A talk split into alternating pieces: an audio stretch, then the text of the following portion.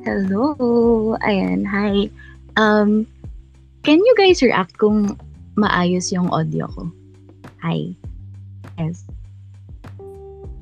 Ayan, thank you. Thank you, Amber.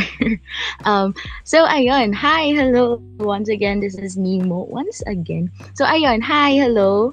It's Nemo, and you're listening once again to another live um, space episode of the Nemo Alam podcast. I didn't you know, So, as promised, uh, after nung episode last week, this will be our second episode under my Breaking the Fourth Wall series where I'm gonna invite guests to talk about um, how they, you know, produce content or like how they write about their characters. So basically, this mini series, this Breaking the Fourth Wall series, will be a um, will be participated by the writers themselves talking through their characters. So it's like your characters breaking the fourth wall nga and acknowledging that they are characters then by their writers. Medyo redundant things ko, but I hope you guys get it. I know you guys get it.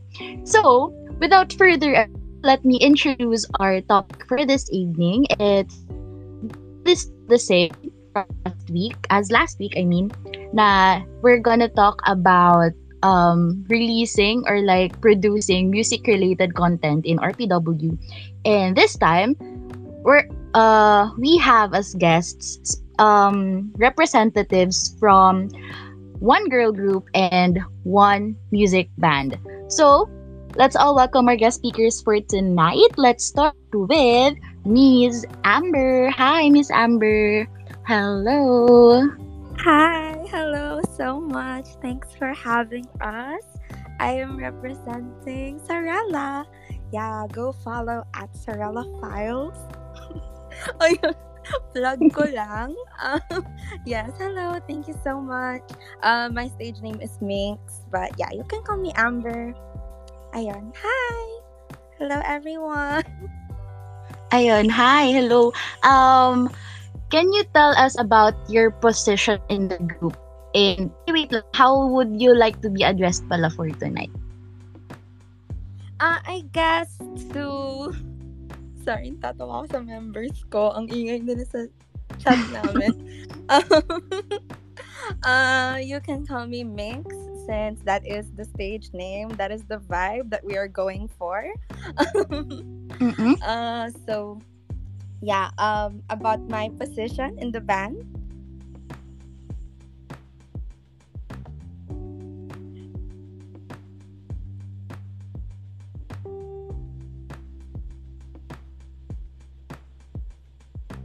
Ah, sige, ito, tala- ito talaga. Um, my position in the band is I am Sorella's leader. I'm also Mhm. their maknae. I'm also the lead vocalist when it comes to us as a band, but as a girl group, I am the main vocalist, main dancer, and lead rapper. So yeah, that's me. Leader Nim represent, as they say. Mm-mm. Ayun, grabe, grabe the energy. Um, teka lang, imamatch ko po. so, Yeah. ayun, hi, pleased to meet you, Minx. Yes, from Sorel. I've been reading it as Sorelia for the longest time. Tapos ngayon ko lang nalaman na Sorel, Sorella. Am I right? Am I saying it correctly? Oh! Yeah, Sorella. Or Sorelia nga ba siya? Maybe I'm the one that's pronouncing it wrong. oh my God, all this time. Oh, I, but, I just assumed I'm it was so- I'm pretty Sorelia sure kasi double Sorella. L. yeah, it's giving quesadilla. but. Yes. ayun. Pero ayun, okay. Hi, hi Miss Minx. It's a pleasure to meet you tonight. Grabe naman ang positions na- ang ang, ang positions mo and your responsibilities sa group. Pero ayun, I'm so glad that you had the time to be here this evening. Thank you very much. Yes, me too. I'm honestly so psyched that we are able to go on this space. Ang di mo alam. Like, this is a big step for us. It's a first for us. It's a first for me. I've never never been on any space. Revealed my voice. So, yeah. Ay, ay, totoo. Oh, oh, grabe. Wait lang. So, ayan po, first voice reveal. first Yes. voice reveal po ni Minx. Yes, yeah, ayun. exclusive. Grabe, di ko naman alam. Nakakuha pala, nakakuha pala ako ng exclusive for tonight. yes. So, ayun, that's our first speaker for tonight. It's Minx from Sorella. So, next we have... Teka, sino ba usunod ko i-introduce? Sino gusto?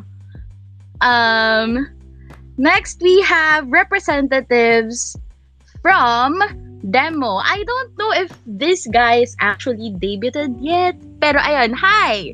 Ate Shena and Kuya? Kuya Ian? Hello! Ian, ayun. Thank you for ano, thank you for the pronunciation guide. So our guest from demo is Ate Shana and Kuya Ian. Hello, hello. Hi! First time being here, kinda nervous. Ay, wait lang, ang ingay ko. Sorry. Wait lang. okay. Hoy, Ian, mag mag-talk ka dyan. Ayun, um, ako na lang muna mag-introduce kasi nahiya daw siya. Mm-mm. Ano, um, Sena Sky po from um, Backtrack uh, Studios. Uh, recording studio siya, powered by Six Feet Down. Ayan. Um, under po kami ng... Under? Basta, nasa t- Backtrack Studios po kami. And yung band name po namin is Demo, as in D-E-M-O. So, ayan. Main, ay, main vocalist. Vocalist po ako doon. Kahit hindi siya halata. So, ayan. Um, hi. ayan, shut up na ako. Hello. Hoy, Ian. Hello po. Um, how how would you like to be addressed for this space? Sana Gorgeous po. Sana Gorgeous underscore 29. Charot. Hindi. Sana na lang po. Sena, Sena. Sorry. Talagang yan yung ano, yan yung pronunciation Sena ng or- mo. Sena or Shena, bahala kayo sa buhay nyo. Basta gorgeous ako. Ay, Ayun, that, so let's all welcome Demos, ano, Demos vocalist, si Ate Shena. Ate ng lahat. And next we Yeah. have Demos, um, actually hindi ko pa alam yung position niya. So let's all welcome Ian or user Ian Beatmaker. Drummer boy daw siya. I was thinking drummerist, drummerist siya dahil beatmaker. May beat din ata yung guitar. Alam mo, hindi ko talaga hindi. kasi di ako music talaga namin yan. But ayun, hi! Oo. So, welcome, Kuya. Hi. Hello. Hi po. Hello. Hi, hi. Introduce ka. Naiyak. Nutusan kita na ipakilala yung sarili mo. Go.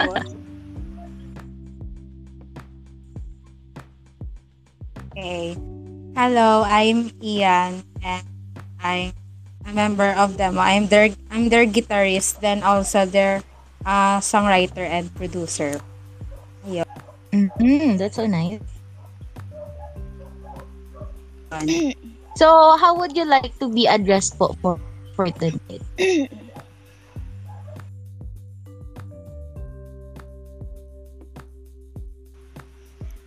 Hello, Ian. Diyan ka pa ba? Hindi ko may problem on my end. Pero hindi, ano, I'm sorry. Medyo hindi audible po. Oo. Oh, Hello. Hindi ka edible. Ano na ba? no. Ayan, okay na, okay na. Ayan, okay. Okay na. Apo. Taas mo yung kamay mo para may signal.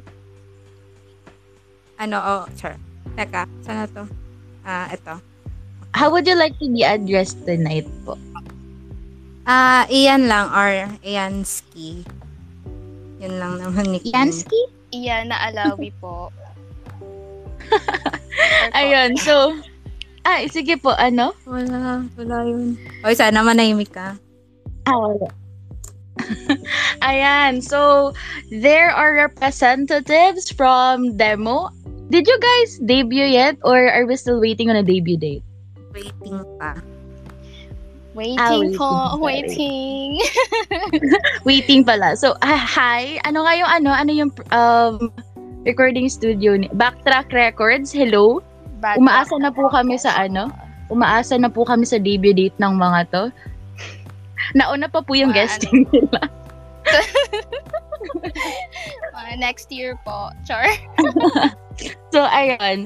That's Shana and Ian from the band demo. And last but definitely not the least, we have Aaron, a representative from Unoya. Uh, what? Wait, Unoya. Am I saying this correctly? Please correct me if I'm wrong. It's um um it's Aonoya actually. Ah, okay, Aonoya. Aonoya. Also for Okay, okay. clarification, um I have two separate characters for both bands I'll be represented. Mhm. Eh, sorry. Representing. So right now I'm speaking as Valentine Isa- Isabu Suarez Alfira, also known as Cupid from Aether Unoya. Um, some of you may know it as Eunoya better, and Aaron, Aaron through this, known as Ren from Break the Algorithm. Um, for Break the Algorithm, I am the rhythm guitarist and leader, since we're two leaders in the band. Uh, and for Aether Unoya, I stand as main vocalist, uh, bassist, and also the face of the group. Um, yeah, I founded both groups na actually. One, B- Break the Algorithm was founded two years ago, I believe. And Aether Unoya just this uh, last December. So, yeah. Thank you. Ayun, hi. So, um, how would you like me to address you tonight po? Cupid is fine. Okay, Cupid. So, wait lang. I actually wasn't able to hear the first part of what you were saying kanina kasi na-cut off ata yung audio ko, yung connection. Um, you, your characters rep, uh, represent two bands. You were saying it's Eunoya yes, and... po. Um, break the al- break the Break algorithm, and Aether algorithm. Yes. Ah, okay, okay. So, ayun. Those are the four speakers speaking tonight. They represent um, four different groups. So, we have representative from Demo, Eunoia, Break the Algorithm, The Algorithm, tama ba? And um, Sorella. So, ayun. Yes, po. Ayan. So, marami tayong i-discuss ngayon kasi I actually started uh, this space uh, asking for, you know, ayan nga, guest speakers na linked sa mga bands or like producing music-related content because of uh, Curious Cat question, suggestion, topic suggestion. Like, someone sent me uh, suggestion sa Curious Cat kasi nga daw um, in the past two years I think or in the past year nag-boom ng sobra yung um, pagkakaroon ng groups nga girl boy groups or mga bands in RPW and this anon asked me to host this kind of space nga kasi because of the ano daw because of how mainstream I think the concept was being parang nag uh, masyado ng malaki or masyado ng may I can't get the word out. Ah, parang grabe na yung um, traffic uh, ng content and nagpapatong-patong, naghahalo-halo na yung different concepts ng different groups. Was their main question actually. Like, um, Miss Nemo can host a space where ano um, people from different groups or different bands nga daw could explain the concept behind their um, behind their group. Ganon. So, ayun guys, later pag-uusapan natin yan. But first of all, let me ask our guest speakers for tonight. Um, one of the most basic questions I can probably ask you guys. So, what made you decide to have a character, to have a muse, um, or to be like the character you are, na music related nga yung AU or like why did you decide to involve yourself in the music industry so RPW and join a band or like a girl girl group talaga sinasabi ko kay Amber. But ayun how how did you come up with that decision to involve yourself in music in a music related AU or to join a group or a band um who do you want to who do you want to start answering ba? Uh, sino gusto mag-volunteer? I'll be happy to share. Ah, okay, okay. Mix, ayan. So that's okay. Yeah. Okay. I thought my internet connection was wonky, but she's all right. Okay, so I I actually asked my members too if they wanted to share. Um, I'll share mine first, and I'll also share uh, what my members answered because I want I want to represent them too. So yeah. Uh, so for me, ever since I was a kid, I was already a performer. Like I love to sing and dance in my living room in front of some Pussycat Dolls concert, copying their moves with my mother giggling as she watched. So that was a huge part of my childhood, and I turned out to be a bit more reserved as a tween. But then I impulsively or Minx, you know, impulsively joined a band. Uh, this band is already sadly disbanded. uh, it was Eclipse, and I was the vocalist. So at first, I was a bit awkward. Um, I I see some of my old bandmates in this space, and I think, you know, I was new to their group, so like.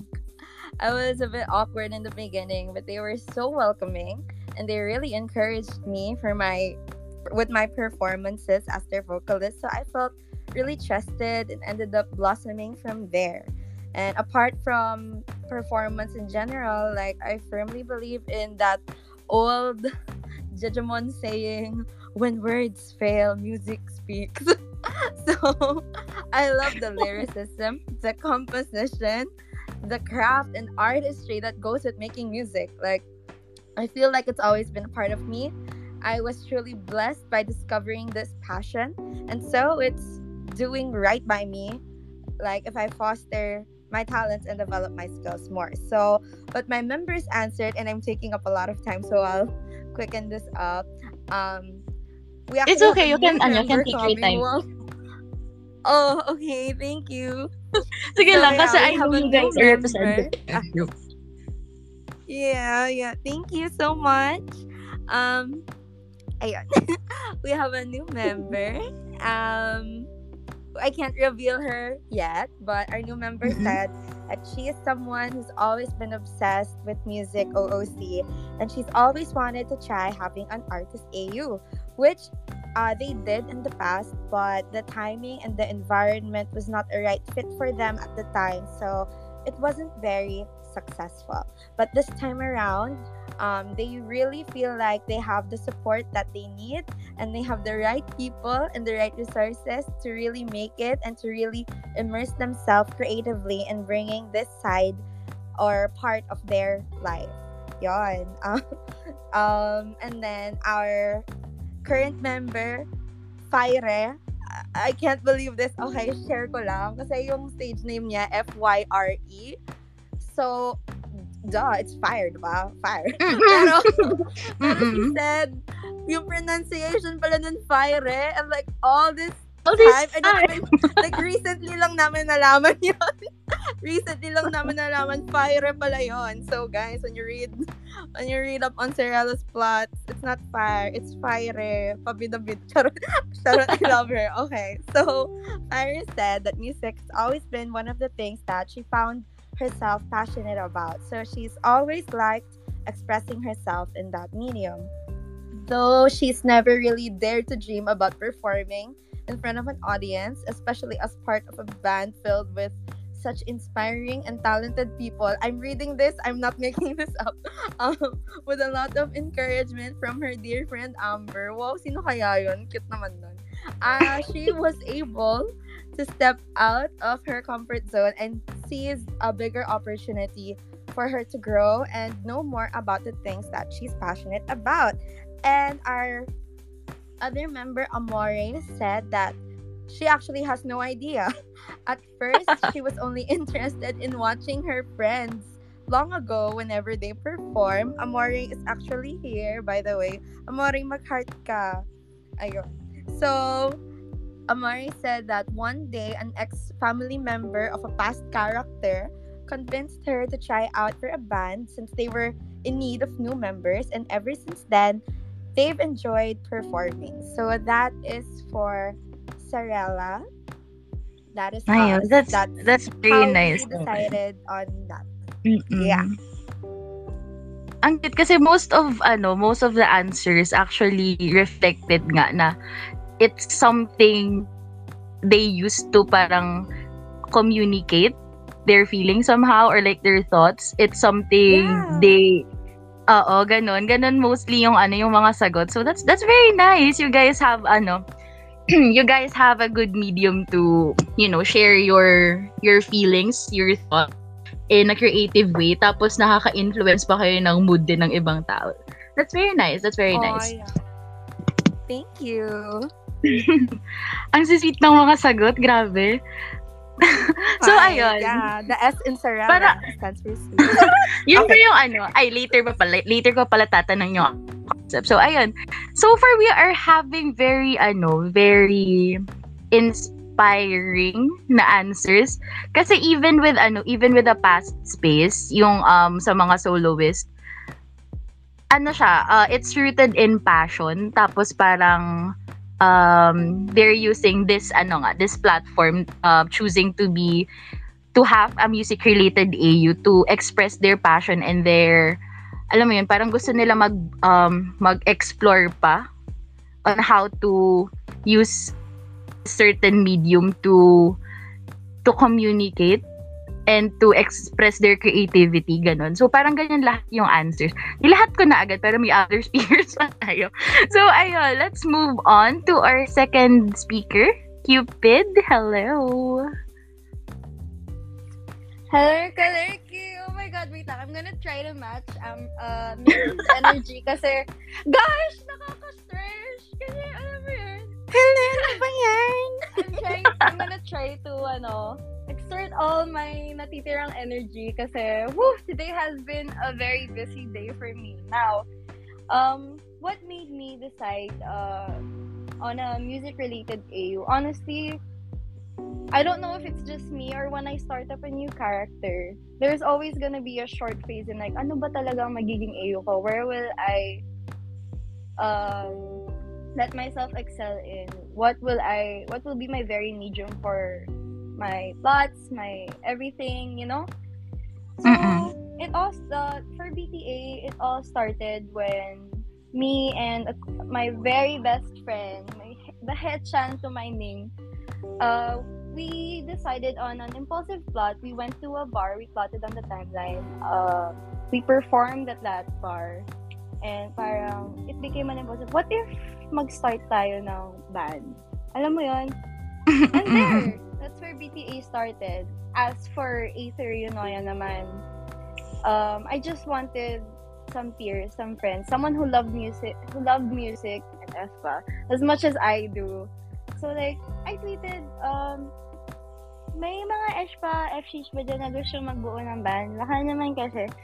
so, ayun, nag nag-reply ng mga members and there, Ayunoya was formed. And ayun, it, kasi, oh my god, bakit parang naiiyak ako? Okay lang yan. Sige, kaya mo yan, kaya mo yan. Music has always also held a very special place in my heart. I see an. OOC. OOC because uh, my mom always loved music. It was always there for her at times she needed it the most. And like she couldn't bring out that passion since she had to focus on other things that her family pushed her to. So bringing it out in this through this platform is what pushed me to to also uh what's the word to oh my god I can't words I'm so sorry namamay Okay lang yan, okay lang yan. Sige, kaya mo yan. Kaya mo yan. Igagapang natin to. Mm-mm. ayun that's all naman po Relatable masyado yung ano, yung impulsive na parang nagplot lang. tas ah, good idea to. Gawin natin. yeah it's like oh Ang my God, relatable. masyado tayo nag enjoy dito. Kasi we were Mm, talking mm, on the mm, mm. spot din that night. So like, it was very, the following day, what if magbubuo tayong band? May kakilala ka ba? Ah, may kakilala na ako basis. Uy, kompleto na tayo. Okay, let's go, let's go, let's make a band! BTA was Ba- for, ba- hello! Tawa- Tawang-tawa ako kasi ano, ah yung sinabi mo pa lang kanina na ano, yung part ng ano, part ng parang pagbuo ng character, yung face na ma malilito ka kung ano yung purpose niya, ganito ganyan. I'm pretty sure Yeah. everyone goes through that kapag gagawa ng bagong muse. Tapos yung part na Honestly. yung impulsive decision talaga na, uy, parang masaya to, gawa tayo ng bass, or gawa tayo ng ganito, ganyan. Parang, ah, I feel so called out. it's honestly where um, my love for music started, especially here in, in not not that love for music started, like the love for plotting on the timeline of music. Like Mm-mm-mm. honestly, I I know I know it's not just me. There are some people, especially here, na takot nagpa-plot sa timeline. Mm-mm, Kasi mm, yeah. Some people may be hesitant dahil conscious sa writing. That's Mm-mm. what helped me grow more confident in plotting.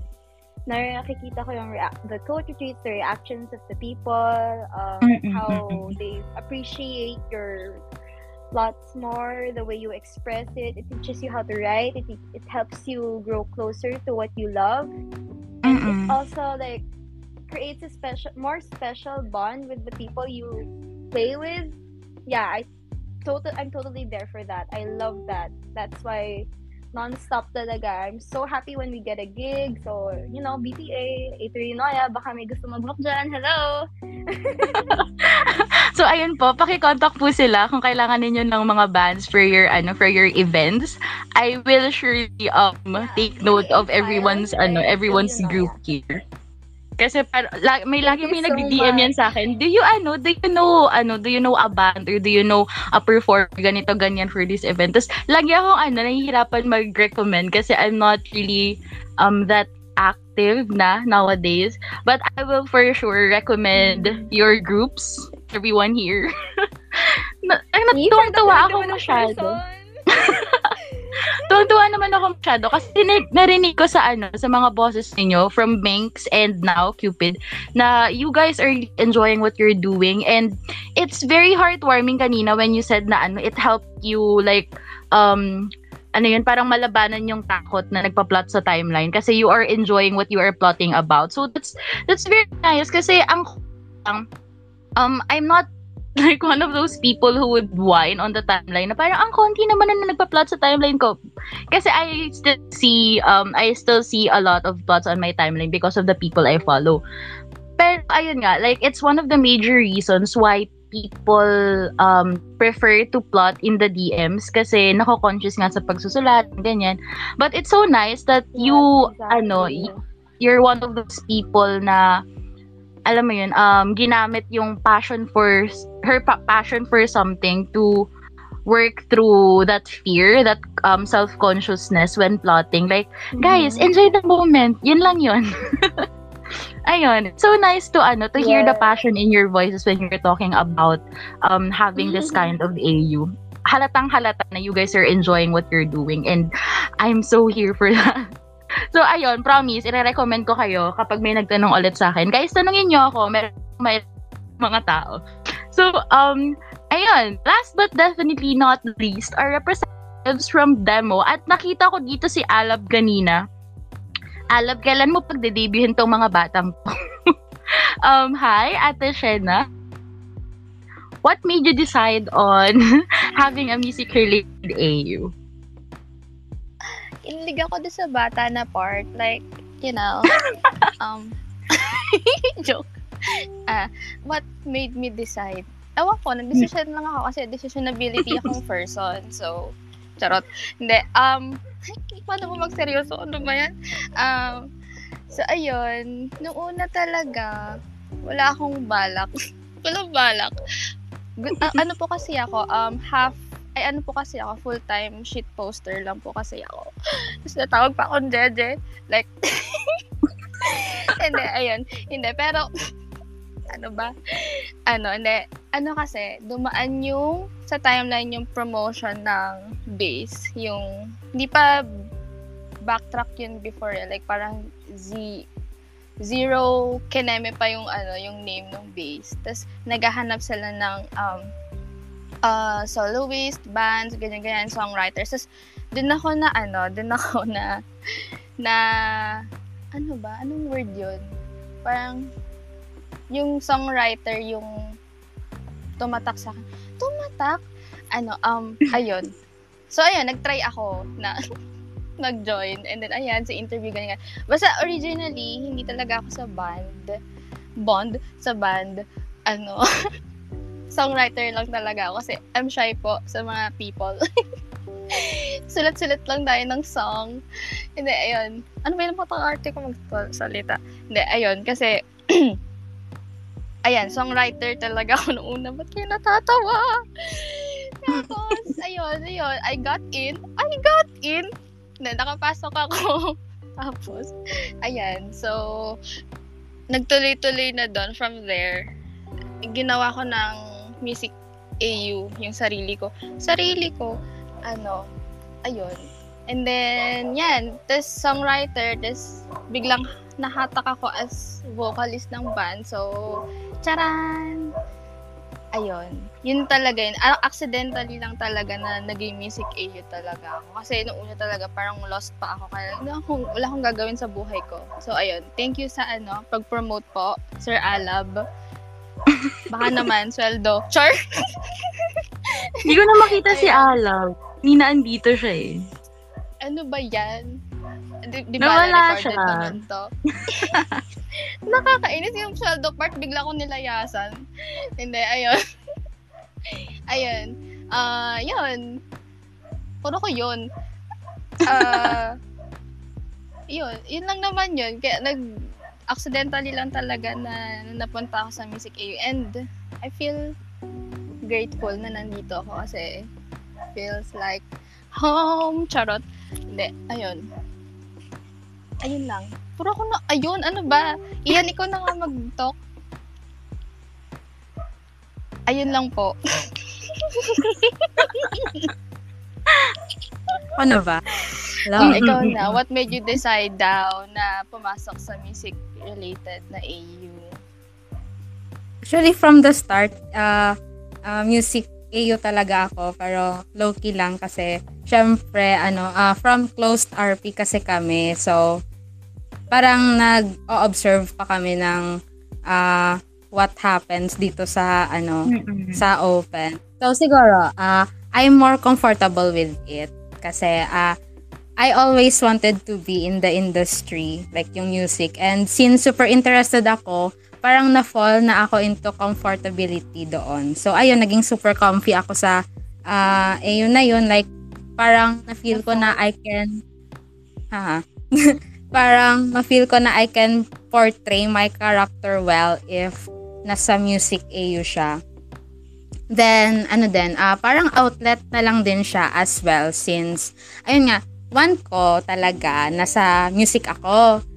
Pero, ano, ayun, yung ah frowned upon siya ng parents, ng guardians, ganon. So, sa mga nasabihan pala ng wala daw mararating yung ano, music, hug sa inyo, hug sa atin. So, ano ah, naging outlet siya to prove ourselves na lang siguro, I guess. Then, timing din kasi yung mga tropa ko, ah, mga tropa ko dito, medyo mga musikero din pala sila. Like OOC. So, we have the thought na, haha, what if banda, ganon. Nung una, ayaw pa namin. Kasi, ayun nga, nag-observe pa kami. Like, ah tinitingnan namin yung mga, paano mag-debut yung mga bands dito, paano sila mag-plot, gigs, ganyan. Tapos, ah, ganon pala yon Parang ganyan na thought until na ah we learned from observing talaga. Then, after nun, doon na, nagdesisyon na kami na ah maging mag-form ng banda, like low-key lang muna. Then, ah may isa sa amin na like, he literally learned the instrument so he can portray it effectively. While the rest sa amin na marunong na, we just tried to improve. Then, around October ata yun, I think, napadaan sa TL yung promotions ng ano, BPM pa yun dati. Actually, yun nung pumasok kami ni Sena. Tapos, BPM? nakita ko yung ano, BPM yun dati. Ano yung BTM? Beating per minute. Ay, oh, ay, Hala, oh my gosh. for all of Fake. Fake, Fake member, member. fake member. fake employee.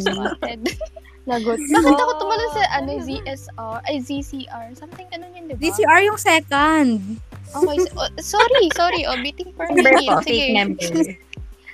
Sorry Okay, pa. so- sorry pa. Aging kasi eh. napadaan sa TL ko yung promotions na naghanap sila ng ayun nga ng employees ganun. So nakita ko yung songwriter, tapos producer, ganyan naghanap sila tapos nagtanong ako sa friends ko na what if sumali ako. So in-encourage nila ako and ayun nag interview ganun, nakapasok. Then ang first ever friend ko ata doon si Sena. So ayun. Then Friend ba? Ah, this Okay. Tapos um nung pumasok ako, ah nakita ko na ano na si Sena, nag-share kasi siya ng parang file ng cover niya or nung original song niya ata. Sabi ko, ah, sana all ganyan.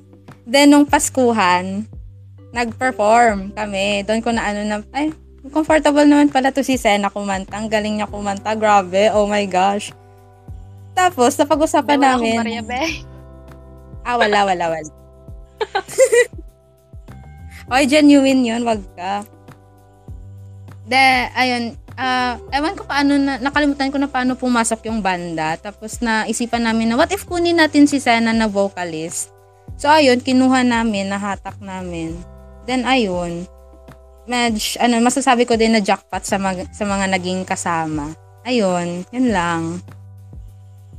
Ayun. So, teka lang, nakakatuwa kasi everyone pala tonight may ano, may um, background talaga when it comes to musical instruments or like uh, songwriting or something music related OOC. So, wala. Nakakatuwa na ano, um, realization na most definitely yung characters dito most of the time extension ng passions OOC most of the time ha kasi syempre may mga um tagilid tayong AU mga serial serial killer ganun. Baka hindi niyo naman yung passion, 'di ba? Katakot naman kung oo. Pero ayun, I mean, most of diba? the, most of the I mean, people pwede dito. naman. Like, Uy, wag mahuli tayo, recorded to. ay, bawal ba? Ay, sorry. Pero ayun, it's so nice to hear everyone talk na ayun nga, this is somehow an extension of your OOC passion for music. And Ate Shena Marie, ano yung ano um lost? Kasi ano, guys, ilalaglag ko lang po si Shena Marie. Um mahilig talaga siya mag ano, magsulat ng songs, ng covers, ganyan ganyan. Uy, be. Pero Pero ano, ayun, hindi siya masyadong ka. Oo, ganun. Ako, decision ako, ano, um, supportive, ano ka, supportive friend tsaka manager, kaya medyo returning the favor. Pero ayun nga, bubu- bubuhatin ko yung bangko mo for tonight kasi nakita ko na naman si Al dito. Uh, mahilig siya mag-songwriting, tapos mag, ano, kanta-kanta, ganun, gumawa ng cover. Kaya, um, hi, Alab, alam ko nakikinig ka. Pag-debutin mo na to para mag-post ulit siya ng mga kanta sa timeline.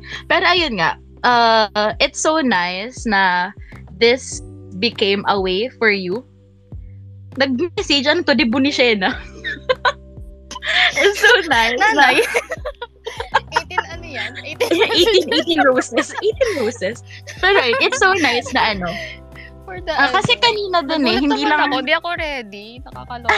hindi, i-generalize ko lang. Kasi ano, nasa intro pa lang tayo ng space, tapos bawal mag-iyakan kasi intro pa lang. Pero ayun nga, um, Ay, si, e, um, si, si Cupid, si Ian, ikaw, and si Minx, parang, um, medyo common denominator na hindi masyadong ma-pursue yung um, music-related na track, OOC, but you guys made a way to still uh, have it in your life by doing a music-related AU sa platform na to. And it's so nice kasi, ayun nga, nagagawa ninyo yung passion ninyo in like an alternate reality And, ayun, parang nabubuhay pa rin ninyo yung passion na gusto ninyong, um, yung, um, yung life na gusto ninyong tahakin kahit through writing lang, plotting, ganyan, and producing music-related content online. Kasi, ayun nga, yung pagkasabi ni Ian kanina na, uh, and ni Cupid kanina na hindi ma-pursue yung music um, IRL because of like other priorities and walang ano yun, walang pera daw sa music ganun. So it's so nice kasi nabubuhay nyo pa rin yung um yung talent niyo, yung passion niyo by having this kind of AU um IC. So ayun, it's so nice na ano. Kanina pa ako it's so nice. it's so nice. Wala ba ibang lines? It's so nice.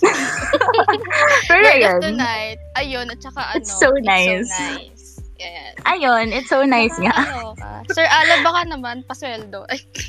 Ay, Kaya, ayan, Sure. galing-galing naman na ano, ang pinaka-reason talaga for having this kind of AU is, ayun, for improvement, for the passion, for the fun of it, parang nagkakaroon kayo ng, wala, maganda lang. Mag- Pwede siyang, ganda, ano kasi ganda lang. talaga, like, sinasabi ng iba, parang practice ground talaga to.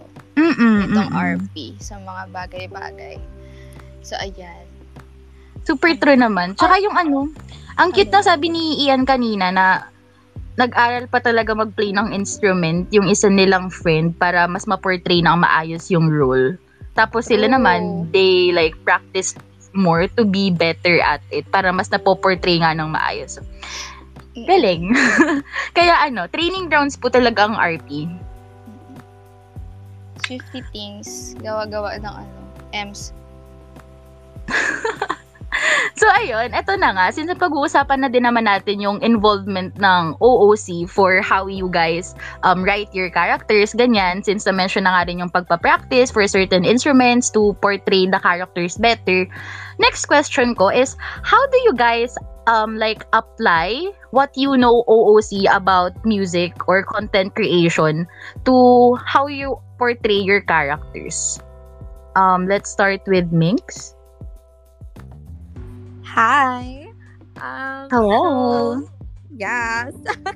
uh, OOC wise, I do write lyrics and I try to form like my own melodies. Like I have, I have them on my Notion. Siyempre, di ko yung perform because I'm shy.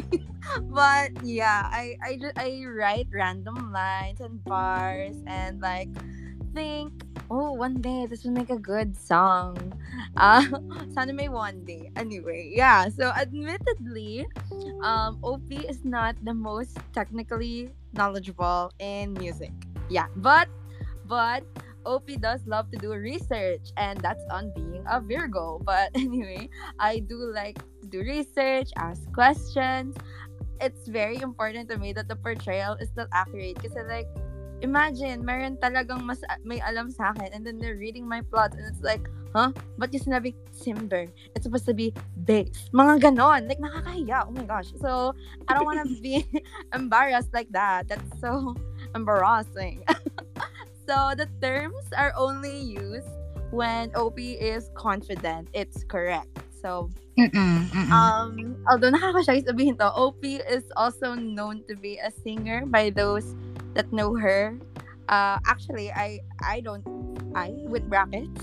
Uh, OP does not think of herself as a singer. She thinks of herself as more of a dancer. But then, PMI moment lang, OP sis I OP asked her sister, and then sabi ng sister niya, uh, she sees OP as more of a singer, so that like shocked OP. wow, daming OP. Yes, take a shot every time, guys. Anyway, uh, and OP is a firm believer that practice makes perfect. So even if there are runs that aren't exactly the best it can be, acceptance of mistakes and openness to grow is something that she takes with IC involvement. And for my other members, they also answered this question. Our new hidden member, ang hidden card po ng Sorella ngayon, uh, she said that she supposes that is where her taste comes in.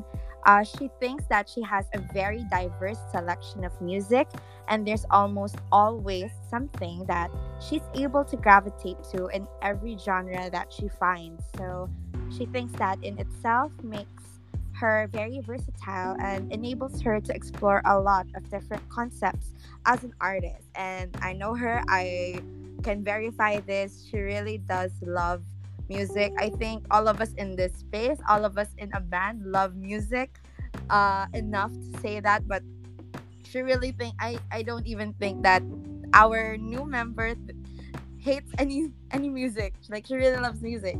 Uh, as for Fire, again for the newcomers in this space, Fire is a F Y R E is apparently pronounced as Fire all this time.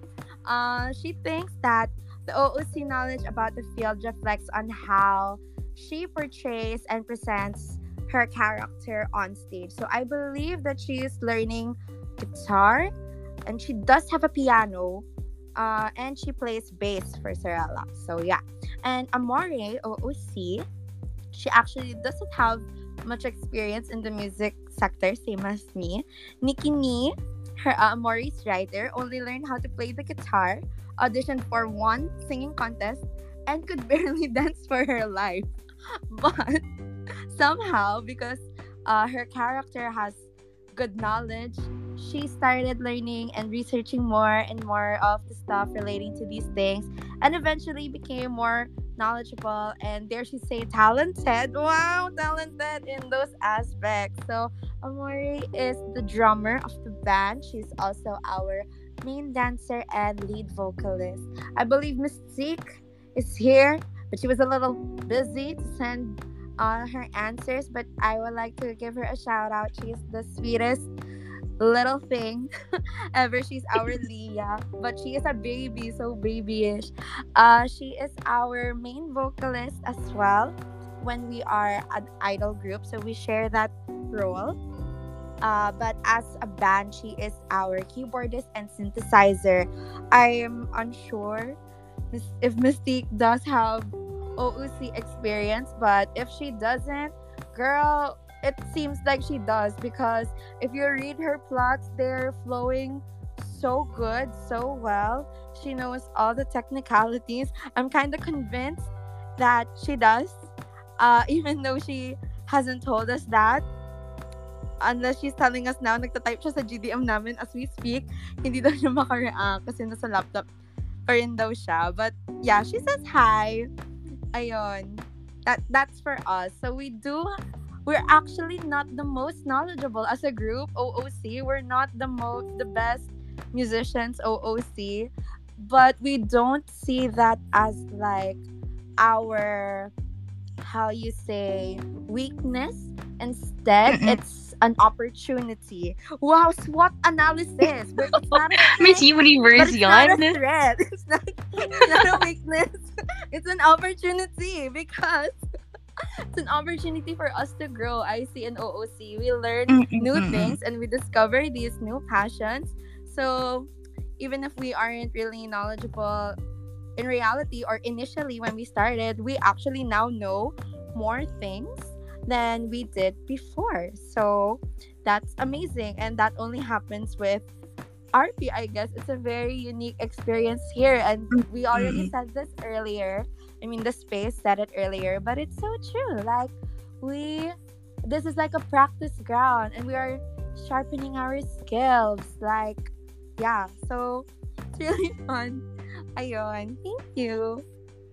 Ayun, totoo, totoo yun. Yung sinabi ni, ano, ni Minx and her, ano, her members, na if you don't have the, ano, if you don't have the skills or the knowledge about things initially, you can, uh, you can do research, you can do interviews uh, with people who know a lot more than you and it helps with how you portray your character. So that's very nice na hindi, eh, very nice. Na-conscious na tuloy ako. Pero ayun, maganda yun na hindi tumitigil yung, ano yun, yung sabi niya kanina, yung learning, la, na if you don't know something, it doesn't mean na it ends there. Take it as an opportunity na lang to learn more about the things that you don't know so you can improve. Kasi nga, ayun, ulitin natin yung sinabi nila kanina, RPW is a learning ground. It's a practice ground where you can sharpen your skills, like what Miss Mink said. So, ayan, napakaganda, ano, napakagandang answers from the whole of Sorella na ayun, use the opportunity to learn more about what you don't know. Yung doon ka na lang masustuck sa level na yon.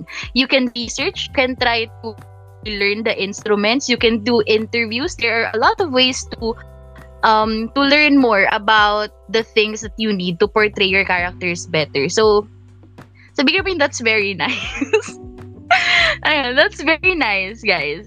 It's the hindi yung um blindly ano lang blindly writing about uh, blindly writing your plots. Tapos yun pala may mga technical holes kang nagagawa or you are portraying a certain um a certain technicality in a wrong way or using technical terms the wrong way. Tapos nagmumukha ka patuloy uh nagmumukha kang ano epal ganon sorry sa term pero ayun nga like if you want to ano if you want to write about something you need to like really research about it especially if you're using jargons. Like hindi lang for this context ha na music related like in every possible AU don't use jargons you don't really know the the meaning of or like in what context to use them. Kasi it's possible na you are using it the wrong way and you are promoting pa misinformation ganon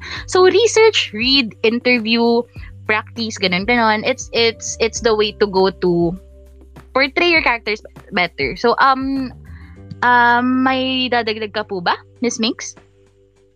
Yeah, I just also wanna say that apart from it being an opportunity to grow, it's also an opportunity to try writing in a different style because if you don't know exactly how to word out like kunwari sa beats ng drum or sa chords ng guitar, I mean the chances are even you know a normal audience wouldn't really know like what are the chances they are aware of the technicalities of vocal stuff do re mi fa sol la ti do you know like so i don't think it actually has to be technical all the time and because you know we don't really focus or we're not caught up in thinking oh is it the right word? Is this the right term? We shift from that to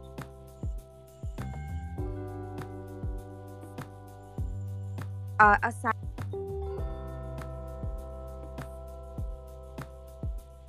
the the technique uh the technicalities naming tech yeah.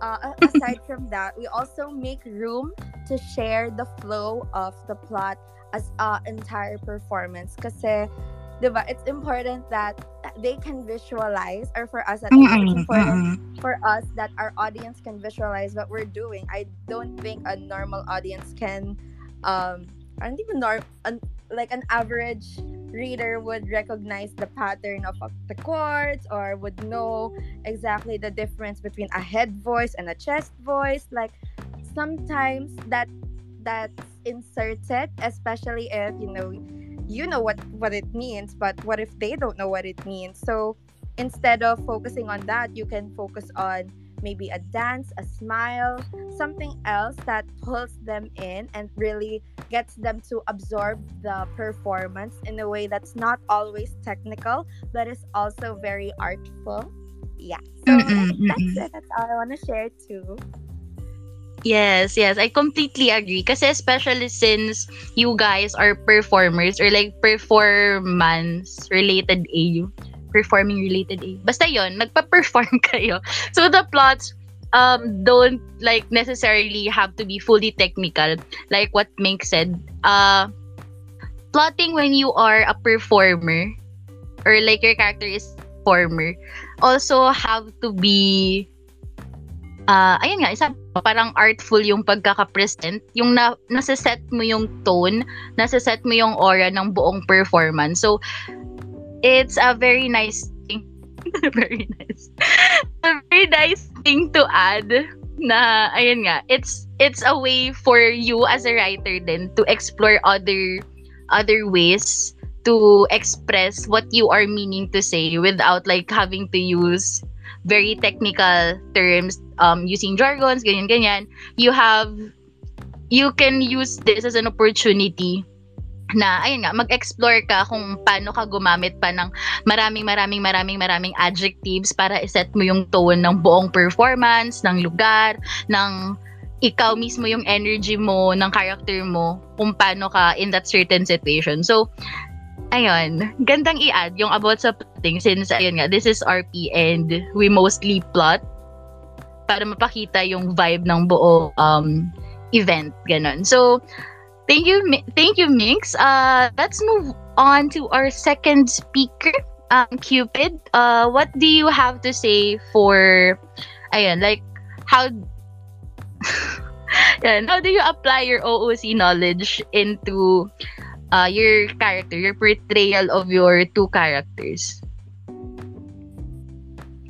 Alright, so, bago ko muna sagutin yung tanong, since andito pala si Kuya Alab, may topic chika or like, um, hindi naman chika, but like, may share lang ako. Kuya Alab was part of the very, very, very first band I was in before sa Okio. That was like, uh, very start of 2020. Sana kilala mo pa ako, Kuya Alab. Nina here. Okay. Um, anyways, I'll be reading my members' answers first before I share mine. So, I'm starting with Ate Vayo from Aether Unoya. Okay, so to answer the current question, ano, I used to perform in OOC on stage. It's an advantage because if somehow your character is close to how you do OOC. So, like, studying about that certain character won't be too hard to grasp in your head since you know yourself and you know that's pretty much what you do. Following with uh, Kuya next. Actually, yeah, Kuya next. Next from BTA. Um, wait, let me scroll back to his message. Um, uh, SRF ko, I know some tidbits about the music industry because one of my relatives is like an aspiring or small-time producer. And their OP was a performer when they were a child and they loved designing, conceptual, conceptualizing, and visualizing stages and how things are to go on stage. Some knowledge ran on album releases, more focused on R&B and the label Top Dog Entertainment. Draw inspo from IRL performance. Tapos mix and match na lang daw, ganon. They love bringing back trends with new flavors, lyric changes, and ayun Hello? na, shout out yun again to Bandam and Break the Algorithm. Hello? Sorry? Did I lag po ba? No, no, no, kay yung kay Nemo ata yung nakat. Sige, sige, tuloy mo lang. Ah, okay, sorry. ayun, they love breaking stereotypes and ayun, that's that's uh that covers our band's concept. So hindi ko hindi mo na ako magdudwell over there. So those were from Nix of BTA and Ate Vio from uh Aether Unoya. As for me naman, wait, hala, nakat daw ang audio kay Ate. Okay, sorry, let me continue. Um, ako kasi, I love playing with, uh, speaking of OC here, sorry. I love playing with my family's instruments at home. Kung may makikita akong gitara, lalaroin ko yan. Kung may piano sa bahay, ipindot-pindot ako dyan. Until there was a time na, okay, you can take plan- piano lessons now. You can take these guitar lessons, violin lessons. She learned I learned quite a lot of instruments at that time. So, medyo na-apply ko yung mga yon and ang pagiging low-key performer sa mga family events sa pag-plot ko. The experience is what helps me express these into plots, into words. So, ayun. It's all about the experience for me. And syempre, dahil hindi ako hindi ko 100% natutunan yon especially in my violin class before hindi ko natapos yon kasi tumatakas-takas si little OP sa classes. Kasi hirap na hirap siya sa violin classes. Hindi nga natapos ng buo yon um, let's say electric guitar. I don't know how to play the electric guitar but my character plays that research, research lang. What is the term for when you keme, keme, keme? How do you keme, keme, keme? Or like, I'm gonna start watching YouTube videos where, ayon, where, tawag dito? I observe na lang and search for the terms. Tapos, ayon, kung saan lang yung sinusulat ko, nagagawa ko into actions, ang galing ko na siguro mag-gitara. Shit! So, ayun, that's all. That's all for me. So, so ayun, pare-pareho yung ano, pareho pala yung um hindi sa pare-pareho, pero like may similarities yung ano, yung mga sagot for this question na like some people really have a background on these things. Tapos parang supplementary yung research talaga no since hindi naman lahat ng part ng group or ng band really knows how to play the musical instrument that they are assigned with. So, ayan guys, isang malaking um ano yun, isang malaking proof na hindi lang like literal na knowledge mo OOC yung pagkukunan mo ng mga things for plots. Kasi research really goes a long way as well as, you know, talking to people who really knows how these things work for like the technicality of it and ayun, yung ano, ang cool actually nung ano, ang ang cool actually nung uh, may isang mem isang member lang ba na may experience talaga performing in front of a crowd OOC tapos nata-translate niya yun into um, plotting for the group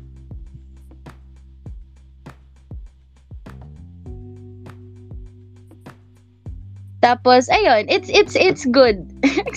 Sana it's very nice. Nako-conscious na ako. Galit. Pero, ayun, um, it's, it's a huge proof na we as writers should never stop talaga with ano with trying to learn more about the things that we are plotting about especially if alam mong ano um kailangan mo ng technical terms for certain parts of your plot ganun para um, halata rin na may alam ka sa kung ano yung pinaplot mo. Kasi, tsaka ano din, uh, siguro since, ayun nga, ad, since admitted Lee, hindi naman uh, hindi naman tayo lahat dito maalam about all the things that we are plotting about. Siguro just be open na lang rin when someone from the timeline, siguro from one of your followers, ganyan-ganyan, or someone who saw your plot on the timeline, kapag nag-message sa inyo na, um, hi, hello, I actually, um, ano, uh, I actually am from this field. Tapos, etong term na ginamit mo, it's it's not used properly in the plot, ganyan, ganyan. Siguro next time, try to do it this way or try to uh, remove this na lang and do this instead, ganyan. Open to constructive criticisms kasi aside from, ayun nga, aside from researching, aside from knowing things about it, aside from interviewing um friends or people na you know about, na alam mong may alam doon, may mga tao din on the timeline as we all know RPW is a, um is a very big platform with like thousands siguro millions of users. So it's not far fetched na someone from the timeline can read your um try can read your plot and would find like loopholes or like plot holes or whatever, mga technicalities, ganyan-ganyan na kailangan mong i-correct. So, try to keep an open mind na lang din, especially since uh, alam naman natin lahat na this is, ayun nga, kakasabi kanina na um, learning ground ito, um, practice, practice grounds, ganon. Parang, ano na lang din, try to use this opportunity to grow your um, knowledge about this topic. So, ayun. Yes. Next, last but not the least, ito, mga anak ni Alab. Uh, from demo, we have Shenna and Ian. Hello. Hello. Wait lang. Um, ano nito question? Hi Ano? po. Apply your OOC knowledge to like how you portray your character. Ayan. Kasi ano po kasi talaga ako, professional po talaga ako. Wow. Singer sa banyo. Singer sa banyo. Wala yung audience ko po, yung mga butiki tsaka ipis. Charot. Ano, uh, wait lang, ang kadiri pala nun. Um, ayun, ah, ha, paano ko ba siya na-apply?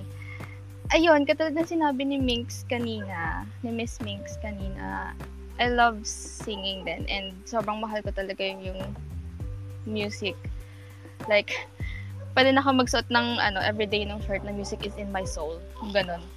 Ano, ano,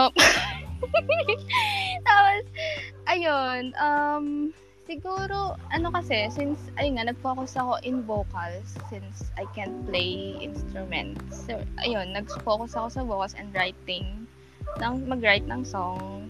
Uh, OOC, I used to join Grand Choral. And, ayun, um, ano kasi, uh, church choir din ako, pero inactive.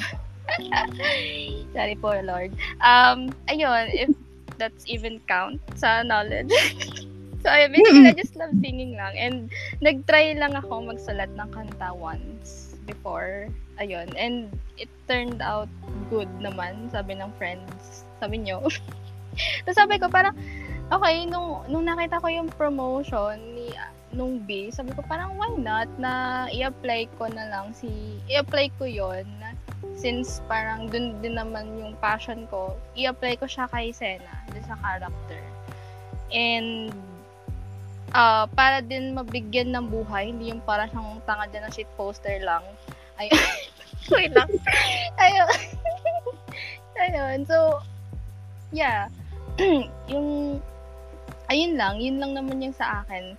Ah, uh, so, medyo ano din ako, inganga din ako sa ano, nung una, sa medyo nanganga pa ako nung una kasi nga uh, wala akong alam masyado sa band, like ayun nga vocalist. So nag nagfo-focus, medyo nag-focus ako pagka sa plotting, yung kung paano ilabas yung emotions. Like, parang kapag babasahin mo yung plot, kailangan maramdaman ng readers na yung emotion nung character habang kumakanta. Maramdaman din nila ba, like, bawat lyric. So, mag, magse-search ka rin or manono ako ano, nanonood ako ng mga live performances na ayun, na ganun. Sabi ko, ah, ganito pala. So, kailangan pipikit ka. Charot. Hindi. Hindi, mga ganun. Para lang malabas yung emotion nung character.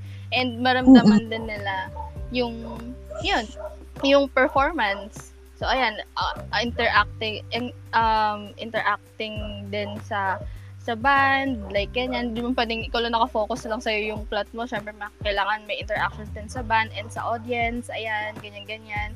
Tapos, ayun, first performance nung Paskuhan and maganda naman yung kinalabasan ata. ata, cross fingers. And masaya, masaya pala siya na ganun. Na, ano sabi ko, parang, ah, kaya naman, kaya naman pala yung ganon, yung ganong setup. So, ayan, tuloy-tuloy na. So, hindi talaga ako masyadong knowledgeable about sa band. Nagpo-focus ako mismo sa music. Yun. Yun lang. Iyan. Ay, grabe. Bakit? Ay, ano? ha? Choppy ka, choppy ka. Ay, sorry. Sabi, may papikit-pikit ka pang laman. Oo, may papikit-pikit pa. Like, parang, uh, kailangan, ano, madama niya. Madama, ang lalim na word. Maramdaman niya, ano, yung yung sakit ng bawat lyrics, yung kilig ng bawat lyrics, sa kailangan ma- maramdaman ng audience and yung readers, ganyan-ganyan. So, ayun. Eh, uh, ikaw ba, Ian? May papakit Nabubulala ako. May papikit-pikit ka rin ba? May papikit-pikit ka rin ba? Wala eh. Kindot ka rin ba sa audience? Ganon. Uy, hindi. ah, hindi ba? O, sige, ako lang. Malandi ako eh. Char.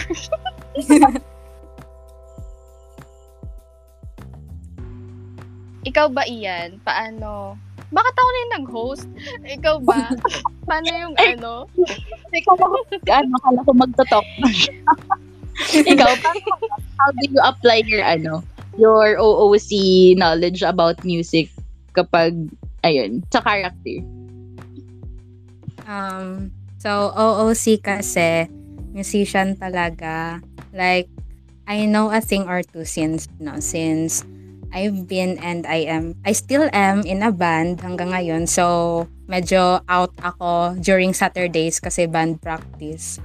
Then, I tried to form then and manage some bands as, uh, ayun, as well. Then, uh, throughout that experience, may thought na, ano, na sayang naman, like, ang experience na to, sayang naman. So, ano gagawin ko dito?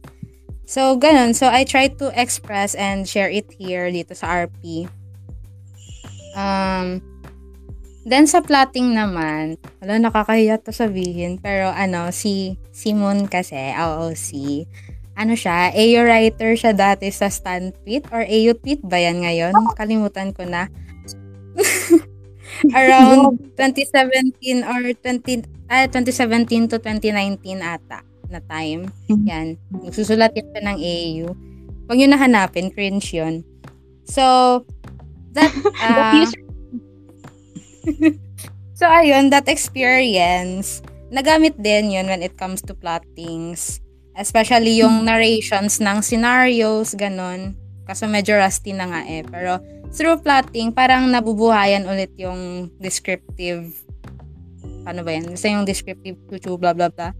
Then, uh, uh, speaking of uh, technicals, uh, I learned from I, I learned from observing talaga since uh, uh, si OOC din, uh, I work at a hindi ko na i-mention yung company OC kasi ano, uh, international label siya. But I uh, I work there as a uh, assistant songwriter. So may access ako in songwriting and uh, na witness ko din minsan how the producers produce the songs, paano sila mag-mix, ganon.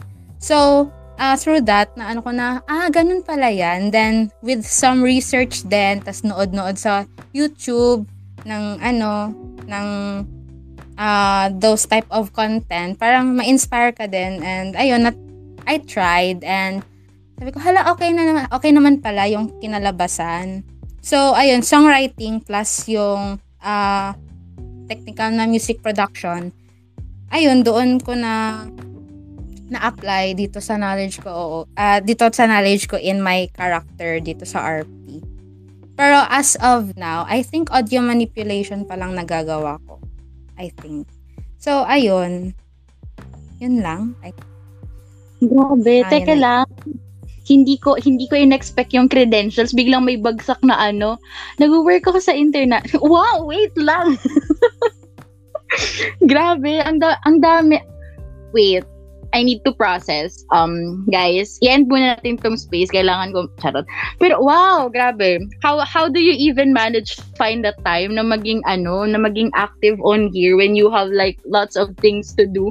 Nag nagma-manage nag-manage ka ng band, tapos nag-work ka there, tapos noong ano, AO writer, grabe, saan ka kumukuha ng ano, saan ka kumukuha ng creativity po? Baka pwedeng ano, baka pwedeng malaman yung dasal mo or yung ano, kung ano man yan. Tatabi po, sarap. Ano? Pero ano, nangangailangan po kasi si Ian ng ano ngayon, inspiration. Pero baka naman, Uy! Uy! Ay, pangit mo ka ha? Sarap. pasensya na may nakatutok sa akin ano sa tagiliran ko, sabihin ko daw kasi. Niwala ka naman. Hindi, joke. Ayan, opo, bigatin po talaga si Ian. Ian na Alawi. Ayun. Ang impressive ng cred... Wait lang. Guys, uwi na tayo. Siya na lang pala yung magtutok. Pero grabe. Wait lang talaga. Golden Child. Oo. Wala Asian, Asian na Asian ng demo. Pwede, Kaya- ah. Kaya pala flute lang kaya kong tugtugin kasi nilamon mo lahat ng pwedeng ano musical talents ko. Ikaw pala may kasalanan. Learning process pa din naman siya as of now, to be honest. Like, I recently tried to self-taught myself na ano, ng bass. Pero Kasi- ayun lang. Dinagdagan niya pa. Sabi ko flute lang ako. Mamaalala ko Okay pa. lang naman. Like, basic. Basic, basic lang. Pero ay, grabe Grabe ka na, Ian, ang sakit mo na. Uy, ba? Ano pinakain nanay mo naman? Di po yan natutulog. Tuwing gabi po yan gising. Ewan ko ba dyan? true. The joke. Wow, wow, wow. Grabe. So, uh, para sa'yo talaga tong question na to. Wala, wala na akong masabi. Okay, move on. wala akong ma-comment kasi like, teka lang. Pero ayun, grabe, grabe talaga. So guys, na ano na naman po, isang proof na naman po na ang ang characters I see most of the time extension talaga siya ng mga interest ng mga um, buhay OOC like hello Ian Ian ano Ian Ayan po, si Ian, guys. Kung gusto po ninyong, ano, like, music things, si Ian na lang po yung kausap nyo. Kaya niyo na po ipaliwanag. Pero, sorry, teka lang, processing talaga ako. Pero while I'm processing, eto na, eto na yung um, question na talagang pinaka nilulook forward kong itanong tonight. Kasi, like, seeing all these bands, seeing all these groups, ganyan-ganyan, ang daming different concepts talaga and most of them, like, super unique tingnan. Hindi siya yung usual na, ano, na parang bandang iinom lang sa iinom lang lang beer sa stage ganun. Like alam natin ano, maraming banda sa RP especially in the past two years especially in the past year alone ganun. Like maraming maraming lumabas na banda. Pero each one of them really has this um distinct ano parang identity because of the branding that they have yung concept ganun so eto, simulan natin with Sorella kasi I'm seeing a lot of parang pink and black so it's making me think of Goth Barbie somehow. Tapos si ano, ang username pa ni Minx is RPW Barbie. So like I'm making that connection. So um hi Minx, paki-explain ano yung concept behind Sorella? Oh my god. I hope oh um Sorry, nagulat ako na I actually this is the this is actually not the first time that I heard that Sorella gives off Barbie vibes. That is not our intention. Um but we Maybe love Barbie in this household. It's just it was not it's not our intention to come off that way. We've had plug ko lang kahit close na. We had like this applications for editors and then they and then the editors that applied mentioned that wow Sorella is giving such Barbie vibes. So this is the second time I heard it. And it's shocking to me because it's wala, it's just not our intention talaga. Um but it's it's I guess we take it as a compliment. Uh I guess it's also reflective of uh my style since being the leader, I tend to manage a lot. But really, I think that it's also because we all in Sorella just vibe a lot. Like we have the same, we, we have similarities, we have unique points, but they're very complementary. So I guess, uh, in a way, if you if you see that we have those that the same energy, um, yeah, it's sort of a compliment for us. So thank you. Uh, really, Sorella, it was actually named uh, by me as well. It actually means sister in Italian, and I know, and I named it this um, because when when we were thinking of a name for the band, I remember my old kuya figure. He was here earlier, but he left the space. Gosh, kung kailan isa shout out ko siya, bigla siya nawala. um, he used to call me Sorella. So that stuck with me, and that's what I named the band. Um, yeah, but Sorella is a five-piece all-girl group inspired by ITZY, since we're all ITZY FCs and we are a group that advocates for feminism. That's why if you can see the tweet that I shared, it's from our event last Women's Month. We host we hosted this, hosted this. Well, accent. Hosted. Oh, anyway, oh, corny na, corny na. Um, so yeah, we mainly focus on women empowerment and gender equality since that's I guess the common ground for all of us at Sorella. But we also support different advocacies and we incorporate other themes and impactful messages in our body of work. So we are all for progression, uh, growth, and development of ourselves and of society. we're not saying like oh we're perfect and we always fight the good fight and you should always look to us for what is right we're not a moral compass for anyone this is just uh what we believe is right and it's like some it's something that we believe in not because we we feel that is that it's right. It's also right to us because we put in the work to really um, think about it learn about the topics learn about the current issues past issues and focus on um, being a better version of ourselves. And hopefully it also translates to others so yeah um we're really we're really all about that. And i guess in our upcoming performances yeah we, we have a lot of plans. I think that you'll, you'll get to see how we try to include a lot of those themes and messages and advocacies. Um but we're also all for just have having fun and we're not always so serious it's not like something we want to push down other people's throats. This is just what we believe in. You can take it or leave it or think about it. It's just something to contemplate. I guess what I would say, Sorella, is it's like a band that gives you food for thought. And I hope that uh, whatever we put out next, um, following this, um, or in the future even you'll get to listen in on it uh, tune in and share your own thoughts and discussions with us because i am sure sarella would appreciate that very much. And yeah so before i end my little speech here gusto lang magpa-shout out ni Akishi. Hello my dodong. He's my he's my partner in crime. I also work at luminary kasi uh, so we work together Ayun, hello. Gusto niya lang mag-shout out. Dito na yung Hello. iba kong luminary friendship, si Kuya Hero. Hi, guys! Ayun, thank you. Ayun, yes. Grabe. So, Sorella is basically a band with an advocacy. Pa! Gra- very, ano, very progressive. Yes, bet natin yan.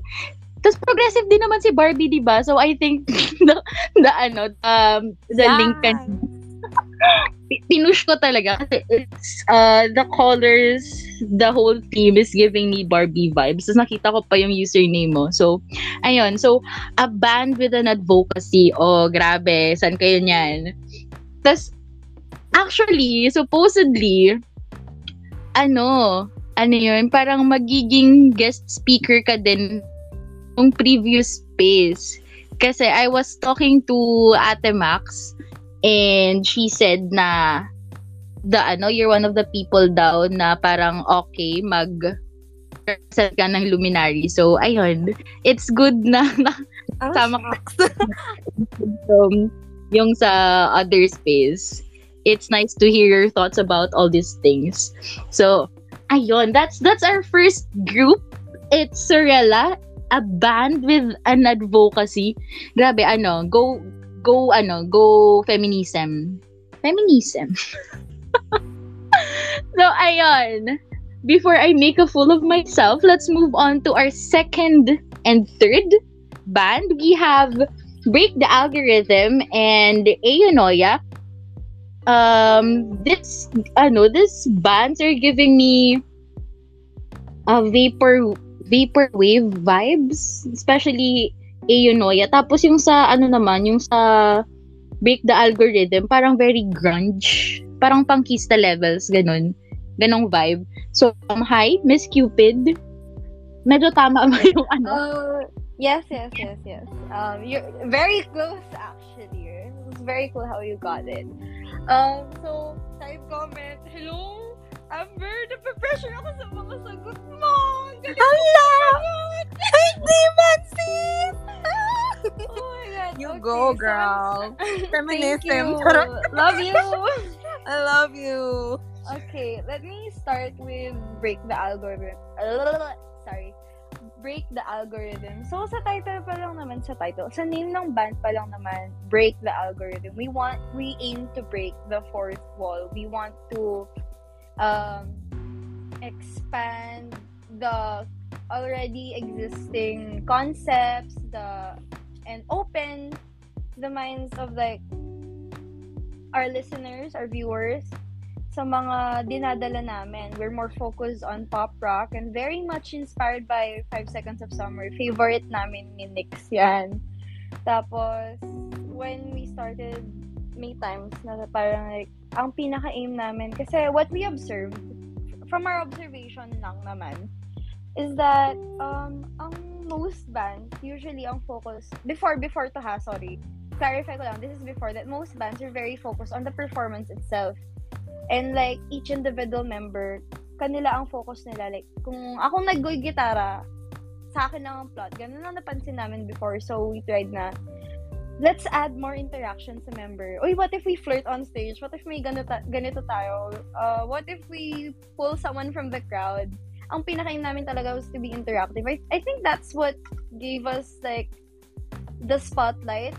Kasi medyo nag-boom ng very, very light. Uh, hindi naman very, very light. Nag-boom ng nag-boom ang break the algorithm that, uh, at like 2020 where we had gigs every literally every week noon. Oh my god, we missed the glory days. And uh tawag dito especially the time nung sa Beaumont University if you guys are familiar. And ayun, that's for Break the Algorithm. Now, as for Aether Unoya, ang pinaka-active kong band right now we we are on to the very futuristic vibes.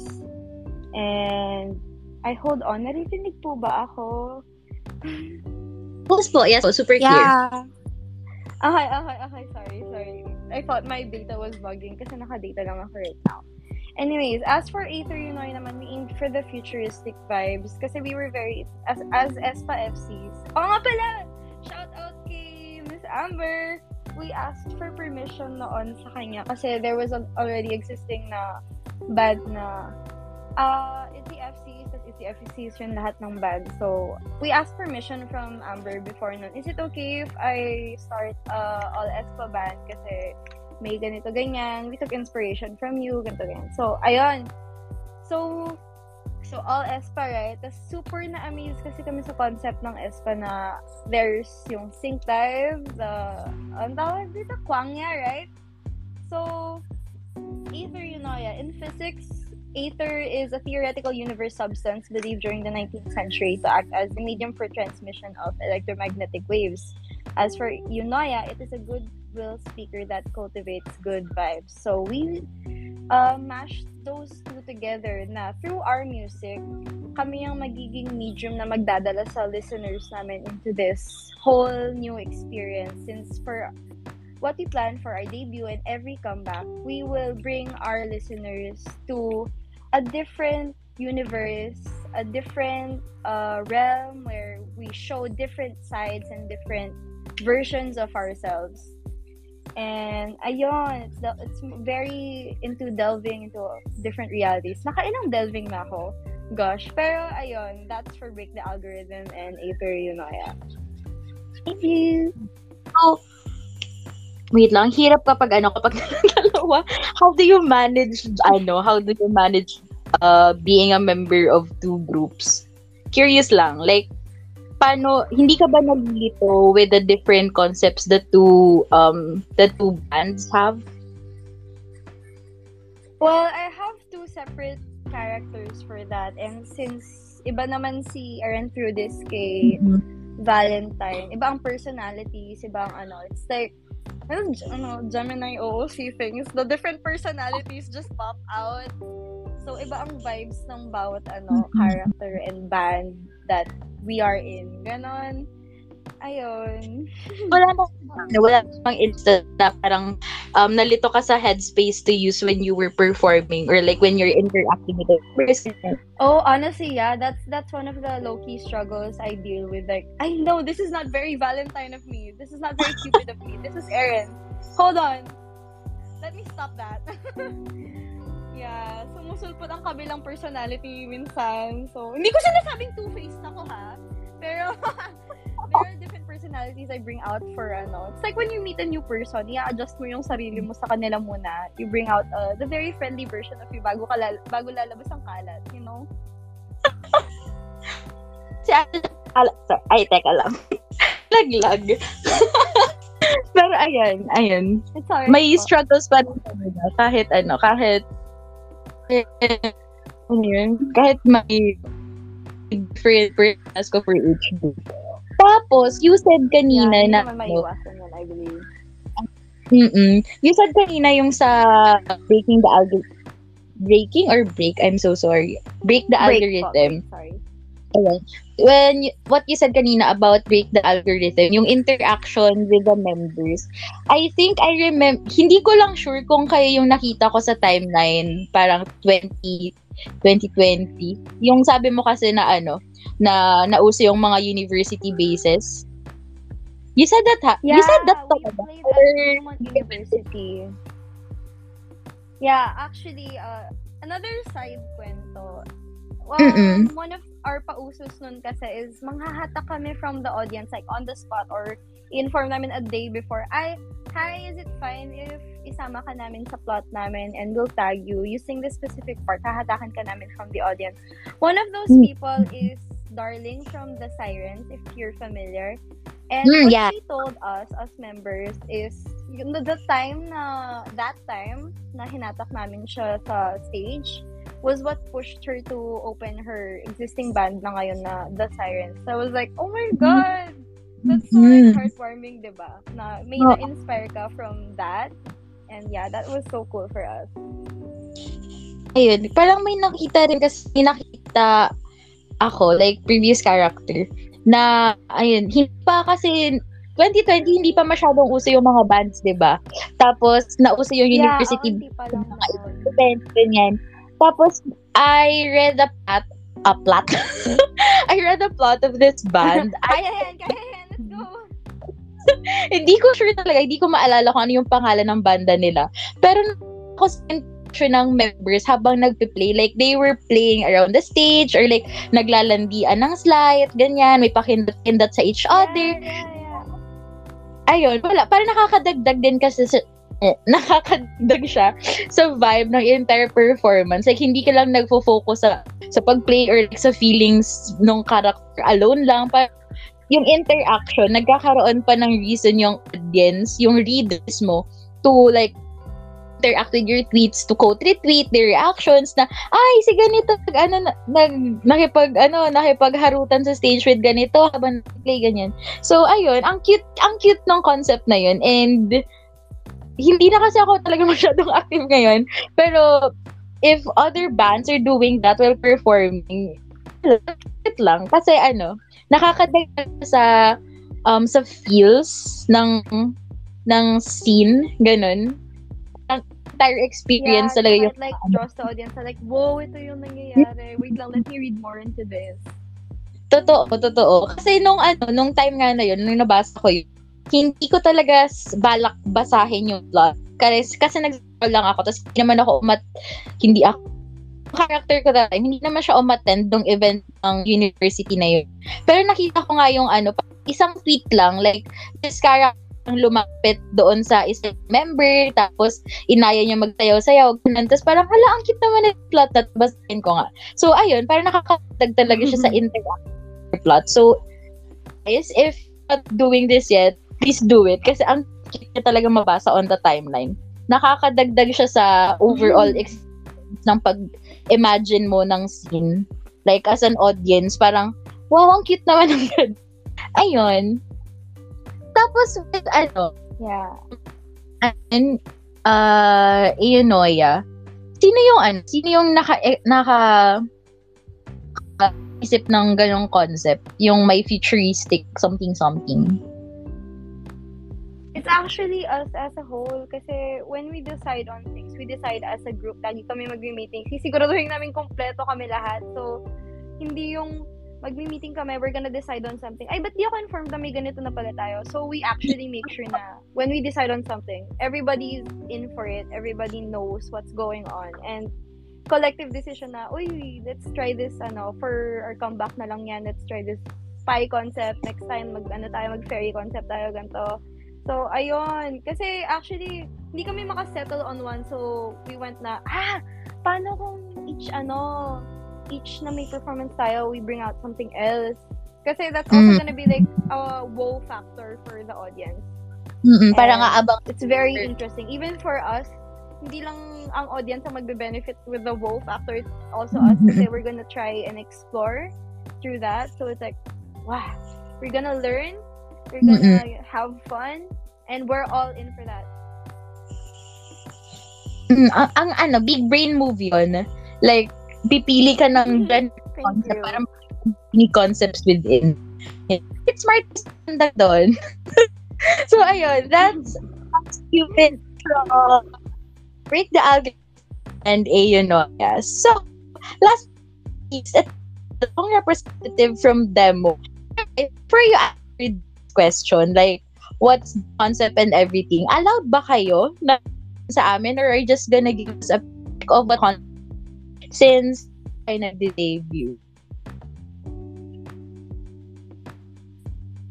Actually, um, actually hang ngayon, nag, uh, nag-chat yung mga, nag-chat kami sa GC namin kung ano ba talagang concept namin. Kasi, hindi naman talaga kami pinag-usapan. Like, ano, labanda lang siguro, ganon. Na ano, ano kami, sad boy, sad girl, ganon. Pero ano, for me, I think, ano lang kami, yung banda lang, ganon. Ah, ang sabi sa, Sing ang sabi, kami. oo, mema lang po kami. Mema lang po kami banda. Charot. Mga shit, oh, mga shit post na ano, charot. Ang, kasi ang, sa name na siguro namin mismo na demo, we started out as, ano, as a demo band. Like, yung in, uh, in companies kasi, di ba, may magre-record yan ng demo for other artists, ganon. So, ah yun talaga yung initial, kumbaga, initial concept namin hanggang sa nag-evolve na like naging wala na, from demo na ah, demo na lowercase naging uppercase na yung demo siguro nag-evolve na kami ganon and Ang witty mo doon. ngayon kasi ano sinabi niya ni CEO Alab hi po hi po boss what's up Ay po, boss. Sweldo po namin.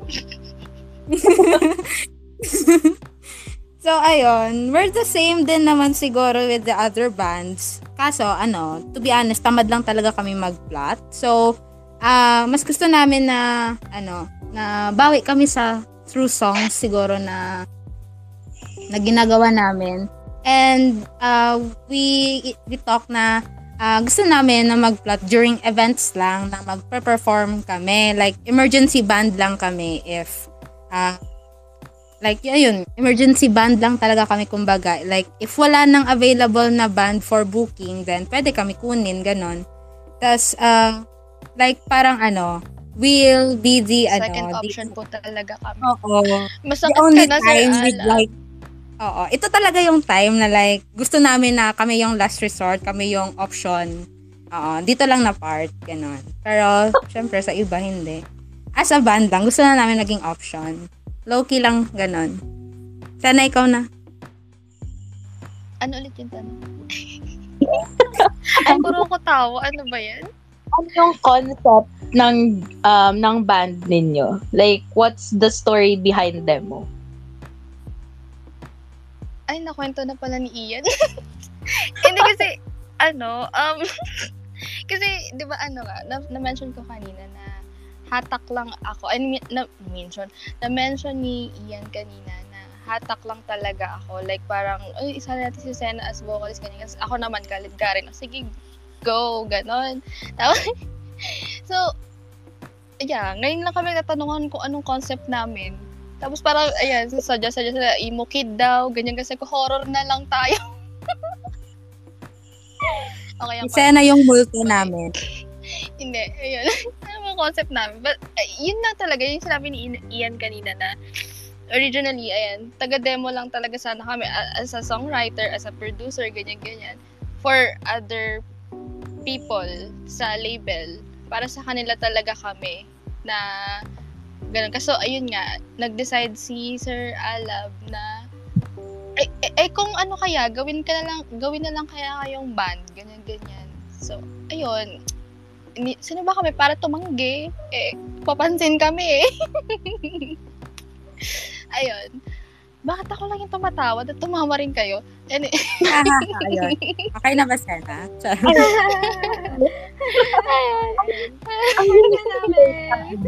Thank you so much sa support. Like, na-appreciate ko po.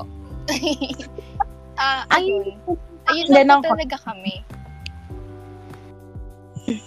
Parang gusto kayo niyo po, mag-suggest po kayo ng concept para sa amin. Open naman. yung na second option ang con. Oo, for the second option ng mga person. So, ayun, tanong ko lang ulit, Kuya Alab, kailan mo balak palabasin sa basement mo tong bandang to? I-chat mo na lang kay ano, kay kay Senna or kay Ian kung kailan mo sila balak palabasin. Ayun. ano kasi, ang tawag dito, ako na lang yung nagsalita eh, nun. Bida-bida talaga. Ano, um, nagtanong din ako kay Alab before. Sabi ko, tapos ayun nga, sobr- sobrang inig kami sa editors. Like, Mm-mm. baka naman, editors. ayun, mamaya pa sana yung plug eh. Pero sige, ayun, nauna na. Ayan. Baka po may gusto pong, baka po may magandang loob na, ano, sabihin nyo. Ah, this month Uy, daw. this month sabi, sabi ni Sir Alab, this month. Feeling ko napilitan siya.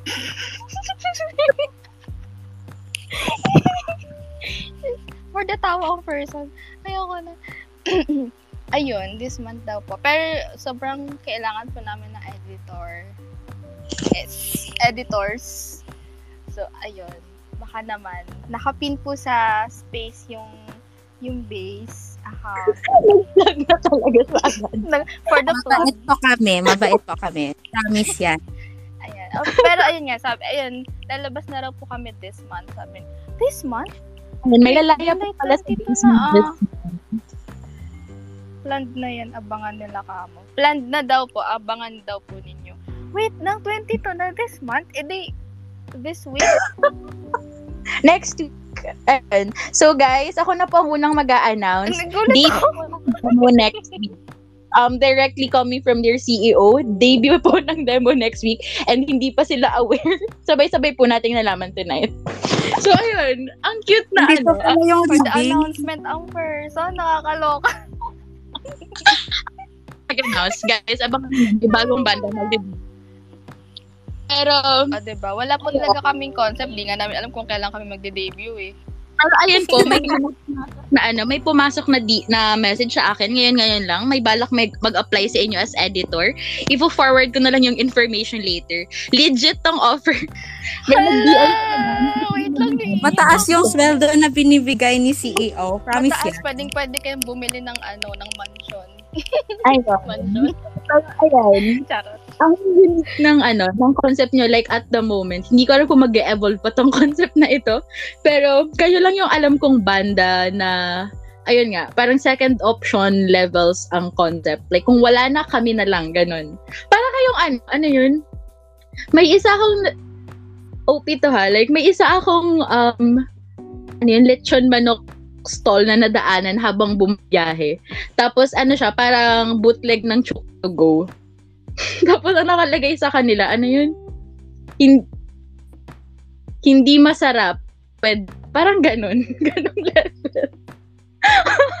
Ay, hindi po ako pwede, hindi po ako papayag na hindi po kami masarap. Masarap po kami. Second option po kami. Hindi Masarap po kami. Promise. Parang ang ano, ang tagline ng ano, ang tagline ng demo. Hindi niyo pero pwede na. Oo. Second option pero masarap. Ganon. Delicious po ang mga person. Ayun. So, abangan po natin next week ang debut ng demo and kung mag evolve pa ba ang kanilang band concept. You heard it first here at di mo alam may magde-debut next week. so, ayun. Moving For the promotion pala. Ito pala promotion ang ano, ang boss, ang CEO. Ikaw boss Oh, smart, smart kita ko yung ano, strategy mo dyan. Tapos, ayan, hello. Before we proceed pala to our next question, ayan, sabi daw pa shout out kay Kit and sa Snow White and the Seven Daddies. Ayun, shout out sa jowa ko and sa mga friends niya. Hello. ang lakas ng boses ko. So, ayun. Anyways, for the next question, eto na. Um, what do you think sets you up? Ano to ah? Parang mix ng ICOOC, like your skills, your um your knowledge, everything. What do you think sets you apart with other people portraying like similar characters na may music related AU or part also of a band or a group? Like kayo as a character ha, hindi lang like as a member of this certain band. What do you think sets your character apart from everyone else? Like what makes you unique? Ganun. Um, let's start with Minx. Hello. What do you think makes Hi. you different? Yeah, okay. So what makes us as our FCs would say dala-dala. Charot. Bayan, tawa naman kayo. um, so what Thank you. so what sets us apart? Um what our newest member has an answer for this. I'll read her answer first. Um kung observant kayo, nandito siya kanina, but now she's gone. Sino kaya yon? Uh, she said that what sets her apart from other people is the fact that she is a singer and a writer at the same time. She doesn't want to go and claim that she's a songwriter because she's never successfully written a song, but she thinks that the fact that she has this love for music blossomed from her love of literature. Uh, it's that's what sets her apart. And it was never the glitz, the fame, and the pretty outfits on the world tours that sort of pulled her in. It was the lyrics and process involved in turning a thought into something that can really touch people's hearts. So that's what she said. Uh, I'm very excited for you all to meet her. She is so wonderful. We love her so much. I hope you show her that love too. Show us that love too. Um, apart from that, uh, uh, my other members also answered this. For Amore, she said that it's her writing and keen observation skills. The more that she wants to learn, the more that she has inspiration to write it and make it plausible for her character. Um, it's also helpful to be knowledgeable of what goes on behind songs, music videos, um, the glamour, how to be human and vulnerable. It's also important to port because in portraying your character, it's a struggle if you don't um, give it that human touch. Like it, that's what particularly uh, reaches the audience. Um, for Fire, she said that by exploring different genres and watching a lot of band performances, that helped her a lot in honing her skills as a performer. And then also practicing and challenging and even pressuring herself really helps too because hey, you know, diamonds are just rocks under pressure. So we're if we're rocks right now, we take that pressure and turn into diamonds, Hansi yeah so um my answer to this i definitely think that um a keen eye to detail is important. Uh being a performer especially here in rp is so difficult to portray because you have to be wise about how you're presenting at all times. It's also important that you know how to plan and prepare so that there would be minimal errors during the actual performance for me personally, I need to know how to write, how to edit, how to manage. I think that shows in my soloist activities, but also here with Sorella, like I'm very particular and very organized for them. Um, a lot of people think that it's easy, but it really isn't. Uh, at least for us, it isn't because you see the different techniques and the variety of groups present here. There's a certain way they operate that you just know is of their own signature um, technique uh, versus recognizing it as someone else's since these kinds of unique skills are difficult to replicate especially when you work with distinct and unique members i personally believe that as a group sorella tries to impart relevant themes to someone, anyone out there. Uh, this is what I especially love about Sorella. I, I know that it we're talking about individuals, but really I can't um I can't speak for myself and not speak for Sorella. These are my girls. So for us, we're not simply telling plot driven stories, but those that entail character development. Like it's not a story that goes, oh, this happened, then this happened, then this happened, and that's that's the story. It's that's not it for us. We really want to show character development, like the the things that we portray in our body of work. We're trying to speak more, like speak now. Taylor's daughters. Anyway, um, we want that character development so that our audience would connect more. And yes, we do take into consideration current issues. Uh, as as Amore mentioned, we are very down to earth and we rely on storytelling about social adversities and current events to help spread awareness. So the concept is not only for those who are in character because we also want the messages of our songs and our performances to reach even out of character. Uh, but apart from these current issues, even when they aren't trendy, we want or we aim to raise awareness in a factual manner. Like as an individual, it's that it's my attention to detail.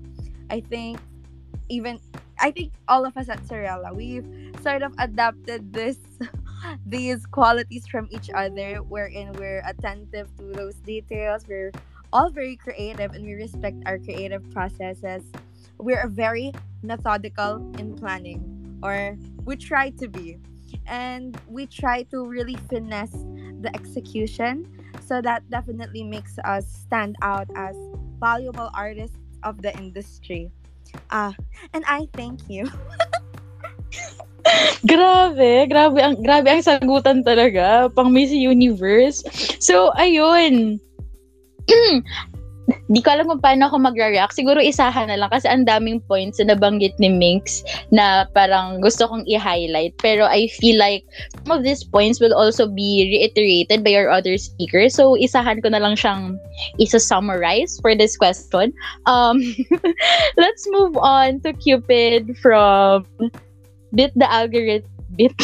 so from Break the Algorithm and Ayonoya. So, ayun, what makes you different than every other character na may music-related AD? What makes you you? Uh, eh, kasi I'm not like other girls. Shut up! Let's not go with that line. Let's not start off with that line.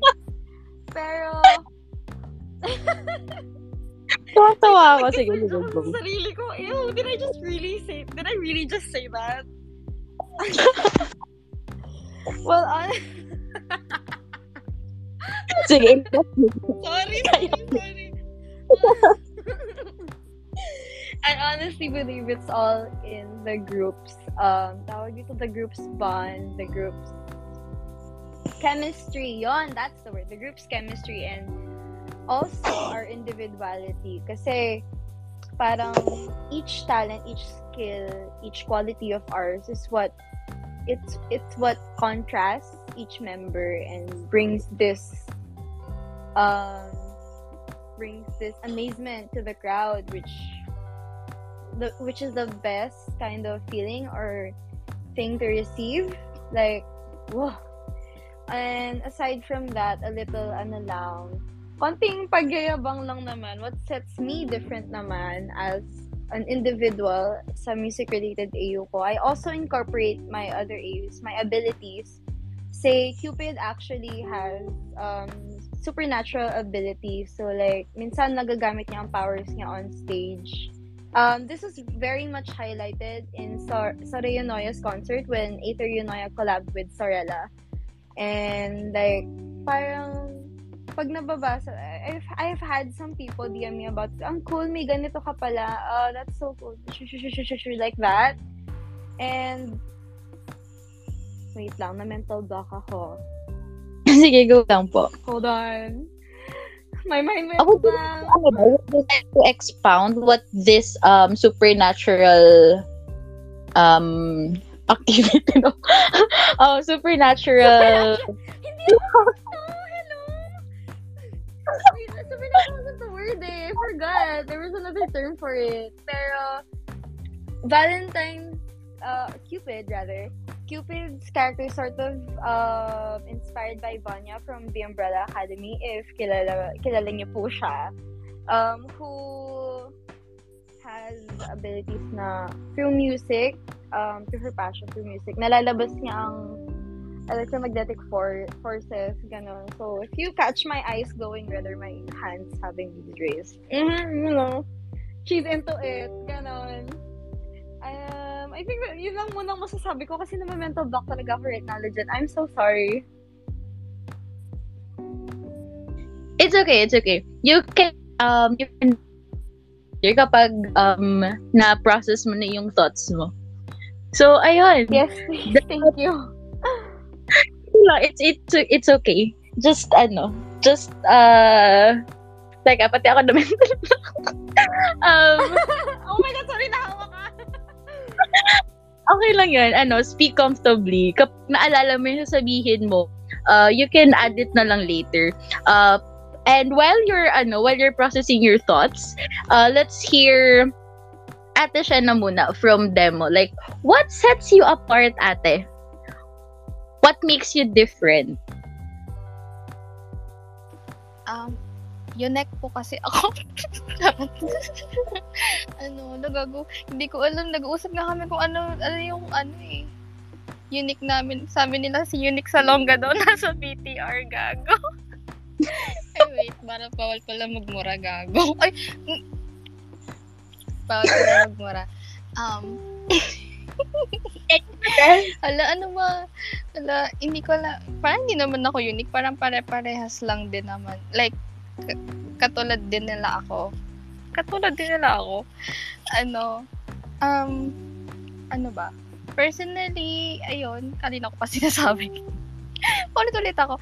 Uh, personally, yung pagka, oh, sige, isa pang personally. Um, ano ba? Instead, kasi hindi kasi ako, ayan, wag na nga. Ako siguro from ano, from personal hugot yung pagsusulat ko. Yes po, amen, Taylor Swift. Char. ano, katulad lang din sa iba, like sa, sa inyo, like personal experience din yung parang nagiging inspiration. But instead sa akin na literary piece, siguro sa akin, through music ko siya nailalabas. Bakit ka tumatawa, Sir Alab? And then,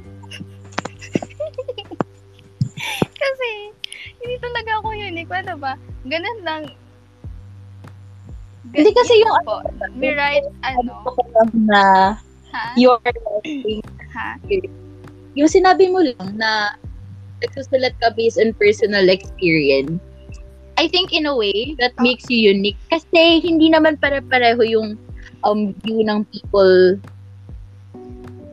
uh ng things. Like when they experience something hindi naman isa lang yung interpretation nila or hindi lang isa yung um way ng pag-express how that situation made them feel. So in a way that makes you unique. Kasi ikaw lang naka-experience ng feelings mo in that certain moment and you write about it. So ayun. Ay, ayun. Um, at saka ano, unlike others, like nakakapag-release sila like siguro week ay uh, per week or ano. Sa akin kasi parang naghihintay pa ako ng ng like strong emotion bago ko bago ko bago ako magkaroon ng drive magsulat. Like if sobrang masakit or sobrang saya ganun. Pero but mostly pero but redundant kate Pe- pero mostly ano ayun, kapag ka masakit, broken, sad girl yan. Sad, sad girl po kasi talaga kami sa ano, sa BTR. Sad girl, sad boys. Sabi po ng CEO namin. Um, ayun, ah hindi ako nakakapag-release. Basta-basta. So, kailangan ko talaga ng ano, ng fuel. Fuel in the tank. Charot. Ayun. Lang naman. Ikaw na nga, Ian. Okay, so... ano ba? Sana? Charot. Ano ba? Ah, wait lang, first of all, before ko sagutin, shout out pala sa leader namin na si Asi. Wala lang. Kasi inuutusan niya kami mag-sample daw si Sena. Like, pa-teaser daw. Ganon. So, hindi siya, de- hindi siya decision. Unless sabihin ni CEO. So, Sena, bala ka na dyan. Um, so, uh, what sets us apart siguro? I think it's because we, we write our own songs and we produce our own songs, arrange the songs, etc. Ganon. Like, original uh, content talaga yung i-release namin. Uh, even covers namin, I think, I'm, ano I think? Uh, even yung covers namin, we try to put uh, yung parang uh, ibabago namin yung arrangement, kumbaga. So, uh, it suits the vibe of the of the uh, the room siguro or the uh, where we're performing. Like for example, maganda yung song pero yung genre niya is uh, hindi siya applicable for that type of event. So uh, we try na uh, ibabago yung arrangement since fit yung content ng song but the genre is not. So aayusin namin yan. Rearrange kumbaga. Then ay, ayun nga, na sabi din, na naisipan din namin dati na parang medyo borderline OOC na nga talaga din yung amin. Tapos, uh, ayun, may pagka-scary din, pero, uh, eh, sana hindi lang ma-issuehan. Ayun. yun siguro yung what sets us apart. Oo, kasi yung, uh, sa debut kasi namin, like, literal na OOC voice yung gamit, ganyan. Eh, I mean, hindi naman lahat kasi open for that. Baka mamaya sabihin, baka, baka makonceal kami. Sabi, RP to, bakit yung ginagamit yung si boss niya? Yung ganon. Medyo scary, pero... scary, pero kebs. uh Like, ang para lang sa amin is, uh, we do this for fun lang naman. Pero, mm-hmm. ayun, baka nga may ma-offset kami na like other strictly, strictly, very, very strictly Pag, IC. Paglalagyan na lang po kami ng content warning, promise po, OOC voice may nakalagay OOC po. voice. For ano lang po kasi yun talaga, for imaginary purposes lang po talaga yung OOC voice. Kasi syempre, paano nyo malalaman yung tono ng kanta kung hindi nyo po mapapakinggan, di ba? Yes, so, yes. ayun. Bakit ako nang-aaway? Anyway. Pero ayun, before ano, before I um highlight some of the points you guys said, I think I would have to come to your defense agad-agad like right now na yung about nga sa OOC content and everything. Guys, ayoko mag-rant. Pero like nasabi ko naman na to like a uh, couple times before na when people post yung mga ganyan nga for covers or like um Yes. mga OOC related things or OOC content na okay pa rin naman like fit siya sa AU nung character na gumagalaw. I see. I don't think there should be any problem with that. Lalo na kung naglalagay naman ng warning. Kasi kung ayaw mo, edi i-block mo yung ano, i-block mo yung certain trigger for that tweet. Like, since may content warning, edi i-block mo, i-mute mo sa algorithm mo yung word or yung acronym na OOC. So that will help your timeline like not show OOC related contents if that uh, if that thing makes you uncomfortable.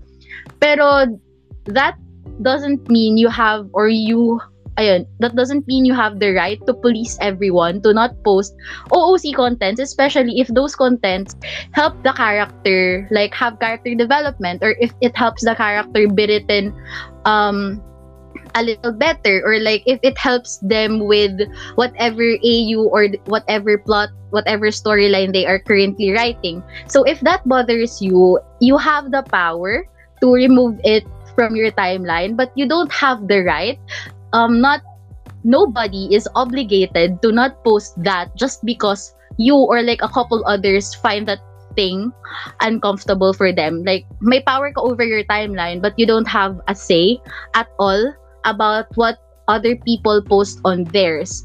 So, ayun, Twitter gave us all these tools to filter our timeline to our liking, to tailor the tweets that we see to our liking. So just make use of those and not make anybody feel bad because they are posting certain things that they think that they know will help their character be written um in a certain way that they want or if that helps the ano if that helps their their storyline develop a certain way so ayun just respect begets respect so if you want people to respect your word try to respect the decisions they make for their characters filter your timeline but don't police other people for the content that they share. Kasi kaya nga naglalagay ng content warning, di ba? And if they fail to put um, content warning, you still have the option to mute them, like their entire account, if they continue to post things that don't make you feel comfortable scrolling through your timeline. You have the power to mute them, to soft block, to block, or whatever. Like, you don't have to be a bitch about whatever they are posting because that's their account and you should have no say whatsoever about whatever they are posting especially if it presents no um harm or danger to anybody around them. So ayun if hindi naman siya nag um nag-endanger ng someone or ng kanyang sarili wala ka dapat say. Use the tools Twitter provided for you to filter your timeline. That's it ayun, hindi siya rant. Kalado naman yung pagkakasabi ko, so I think hindi siya rant. Pero ayun, anyways, as I was saying, um, nakalimutan ko sabihin ko. Uh, ayun, sabi, sabi naman ng everyone, parang it's uh, common denominator naman, I think, na ay wait lang before I ano pala before I summarize for this uh for this certain point in the space um Cupid do you have anything to add Yes, actually, Hello Bells, nagbabalik si Akizkiz. Nakaisip na ako ng sagot ko sa wakas and may inad rin ang aking ate Bio from Ether. So let me read her answer muna. No? Um, so, speaking as her, what sets me apart from the others with seemingly similar talents and skills is that I'm able to express in ways that not only I can understand, as an introvert, I may be silent at times, but I do address things clearly as much as I can. With the talents I'm capable of sharing with many, I know I could give influences not only by performing, but in different forms of art as well, which is somehow low, low key, but I'd be glad to open if I can. Art is really a thing to me, so why not express in such ways? Now, as for my answer, I'm such a sucker for catching the audience's hearts and eyes. If you've been catching on earlier, number one talagang nauulit-ulit ko is the audience, the crowd, the listeners, yung mga nagbabasa, right? And I'm a people pleaser kasi. I love to amaze. And the number one thing that reels the people in the, the uh, sorry, the number one thing that reels the people in is through interactions, right? As we exude the passion in our craft, we show our skills and talents together. And ang fuel namin for that is the love that we receive the interactions right? Nakakagana yon kaya ano um, observe BTA and Aether Eunoia BTA has interaction calls tapos may pahatak sa stage while Aether naman also has these interaction calls and interaction medias as well which I believe kaming nagsimula ata. I'm not sure ha? Yun we started that sa Alapap and uh, so far the responses have been really good with it and parang nakaka we got really really uh, madaming madaming compliments kasi it was super ano daw cool daw. Kasi kunyari I'll thought na Cupid through her mic can you help her catch it? Tapos sa baba may gif na mic na lumilipad-lipad tapos dapat isentro mo siya sa outline ganon. So la I think that's very unique of us yeah, yeah. That's that's my answer. Yun ang hinabol ni Aki's skills. Ayun, yes. Thank you very much for all of your answers. So, ayun nga, parang common denominator talaga yung ano, um, yung thought na even if you think na you are just like everyone else, uh, yung way pa lang ng pag-interpret mo and pag plot mo, pag-portray mo, uh, based on like what you know, what you've researched, ganyan-ganyan, you're already personalizing um, your character compared sa kung ano yung uh, pagka-customize, kumbaga, ng other writer sa character nila.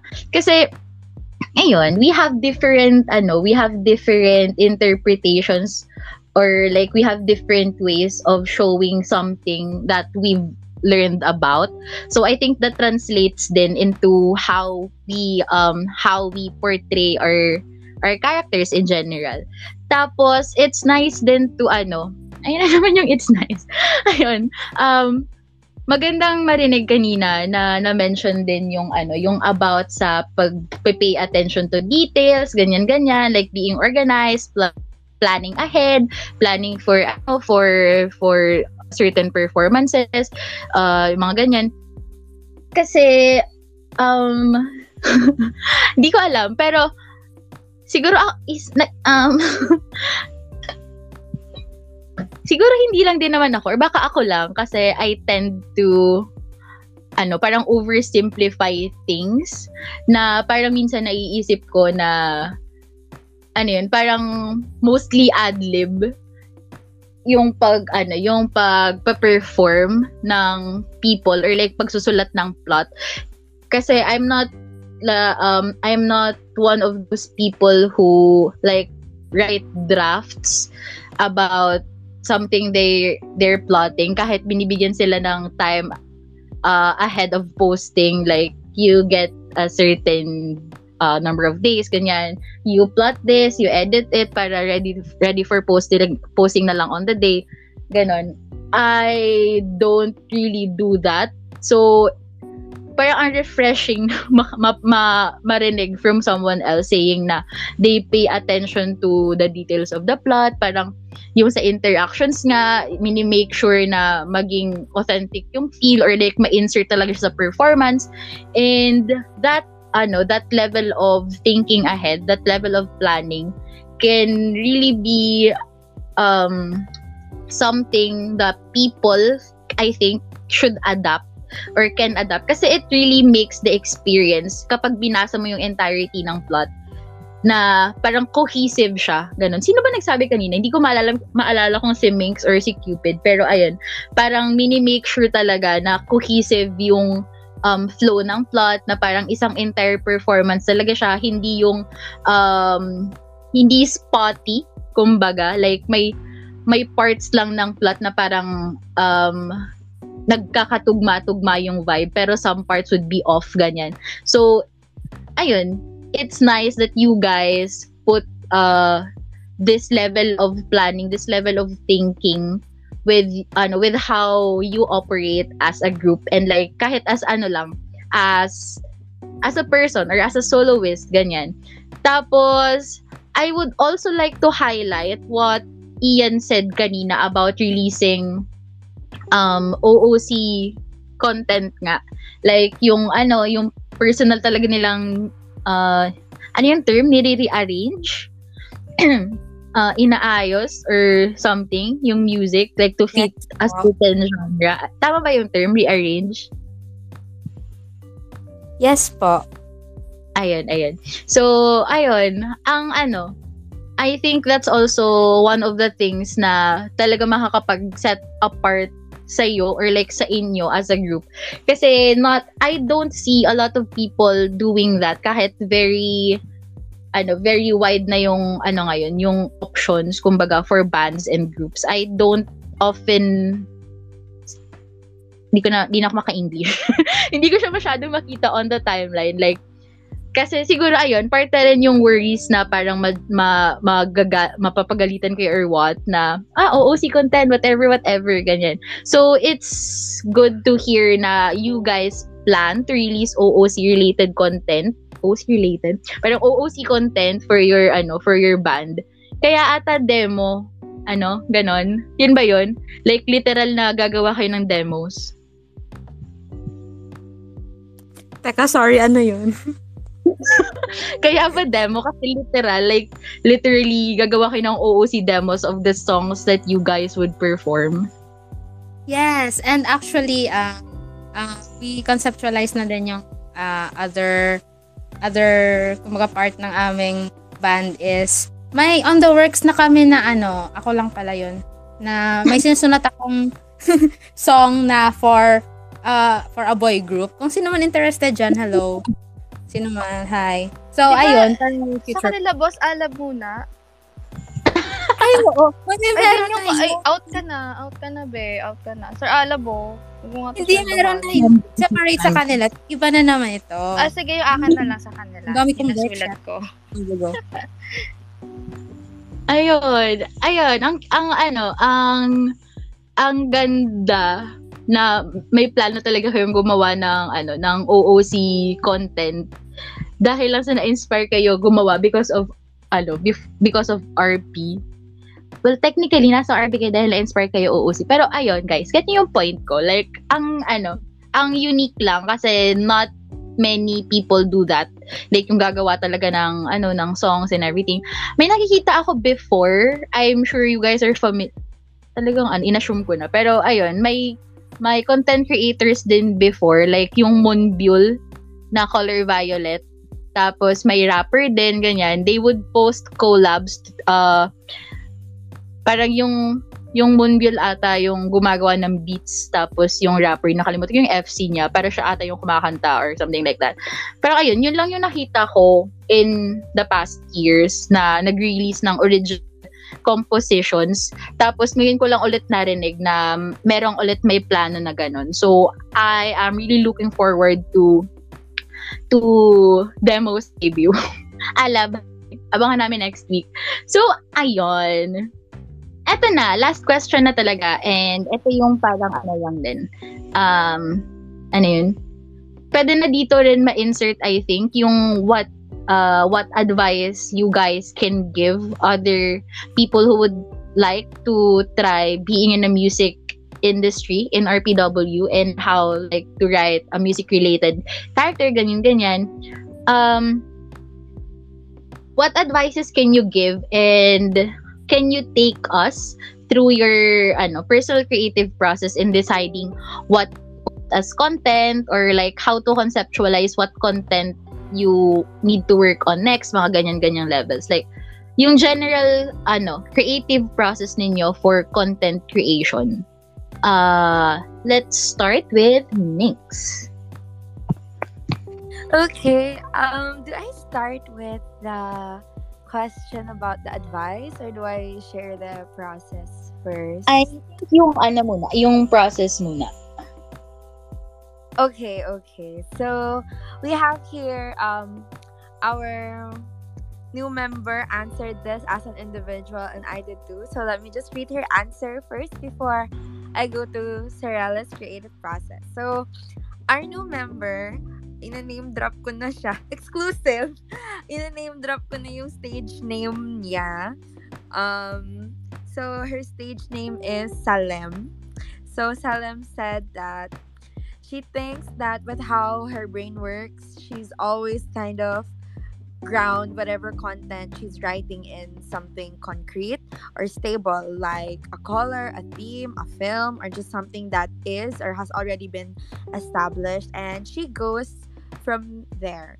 Uh, she almost always deviates from what she initially took inspiration from and so she thinks that's what makes her process so fun and equal parts frustrating because she has all this freedom to deviate as much as she wants that sometimes she does find it difficult to turn a train of her train of thoughts into something cohesive uh, in the end though once salem has got it all like the individual elements in place then she can start placing them side by side to figure out what works best for the big picture and makes adjustments as necessary to really create a streamlined presentation of content that flows towards uh, one direction and tells a story. So it's very exciting to hear that from her because this is the first time that we'll be working with her. She is our newest member and we're so excited to have her on board. Uh, personally speaking as well, I take inspiration. This is me, Minx, speaking. Yeah, um, I take inspiration from literally anything.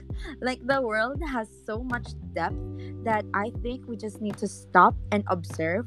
Then we'll be struck with an array of ideas. So, all that being said, it's important that apart from generating such ideas, we remain organized and actually execute them.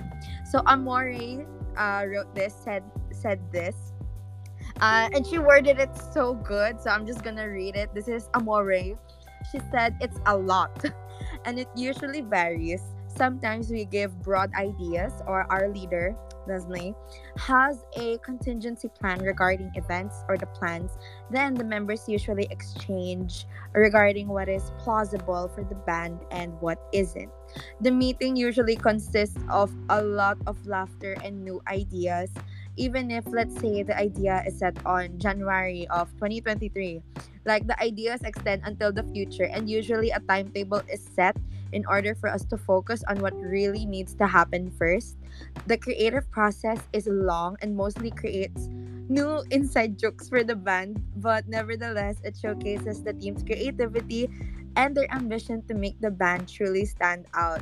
I, I firmly, firmly believe in this. I, if, if y'all think this space is long, you have not been in a Sorella G meet. Our G our longest running G meet lasted eight hours. And like I think I think six of those hours is just us laughing and it's just us having fun.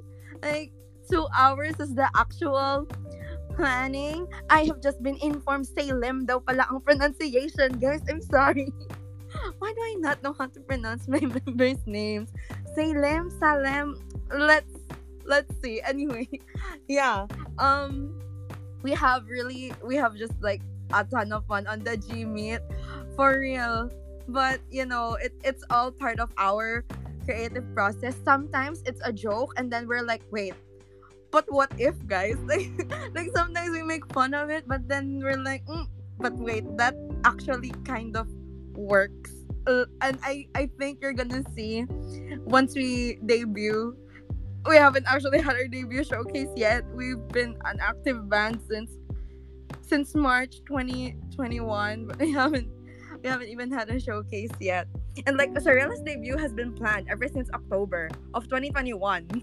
Uh, we'll we'll hopefully make our debut soon, but yeah, like sometimes we have crazy ideas while we're we're joking around, and it's like, but wait, think about it, guys. If we actually did that, and then we laugh about it still, but we also take it seriously and take note of it uh, usually even if somebody is missing in the meeting i go back and like i tell them hey this is what happened. I write minutes of the meeting. I i i'm usually the main person that did it but i'm also teaching my members how to do it so that they can do it since i'm also the one presenting.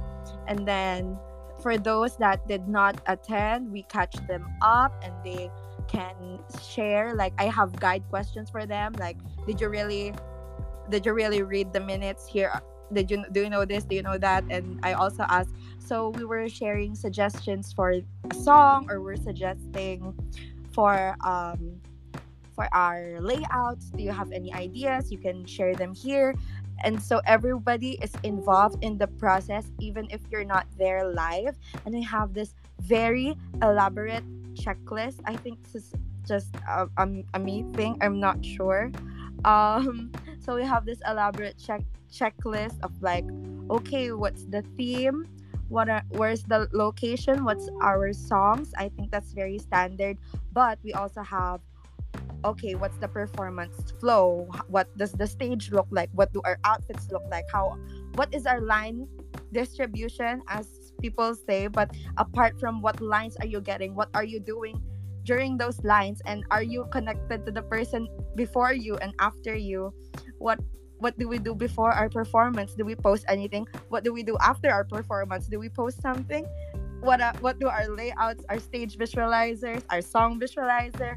Do we have an ending gif do we have a do we have to post this post something for the fans?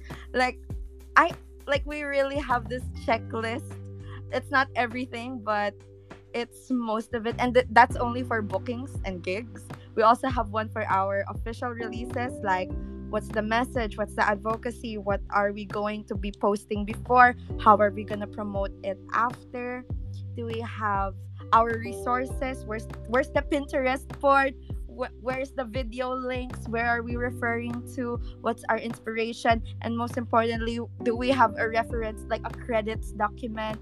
I am very particular in giving credit where it is due like please cite your sources.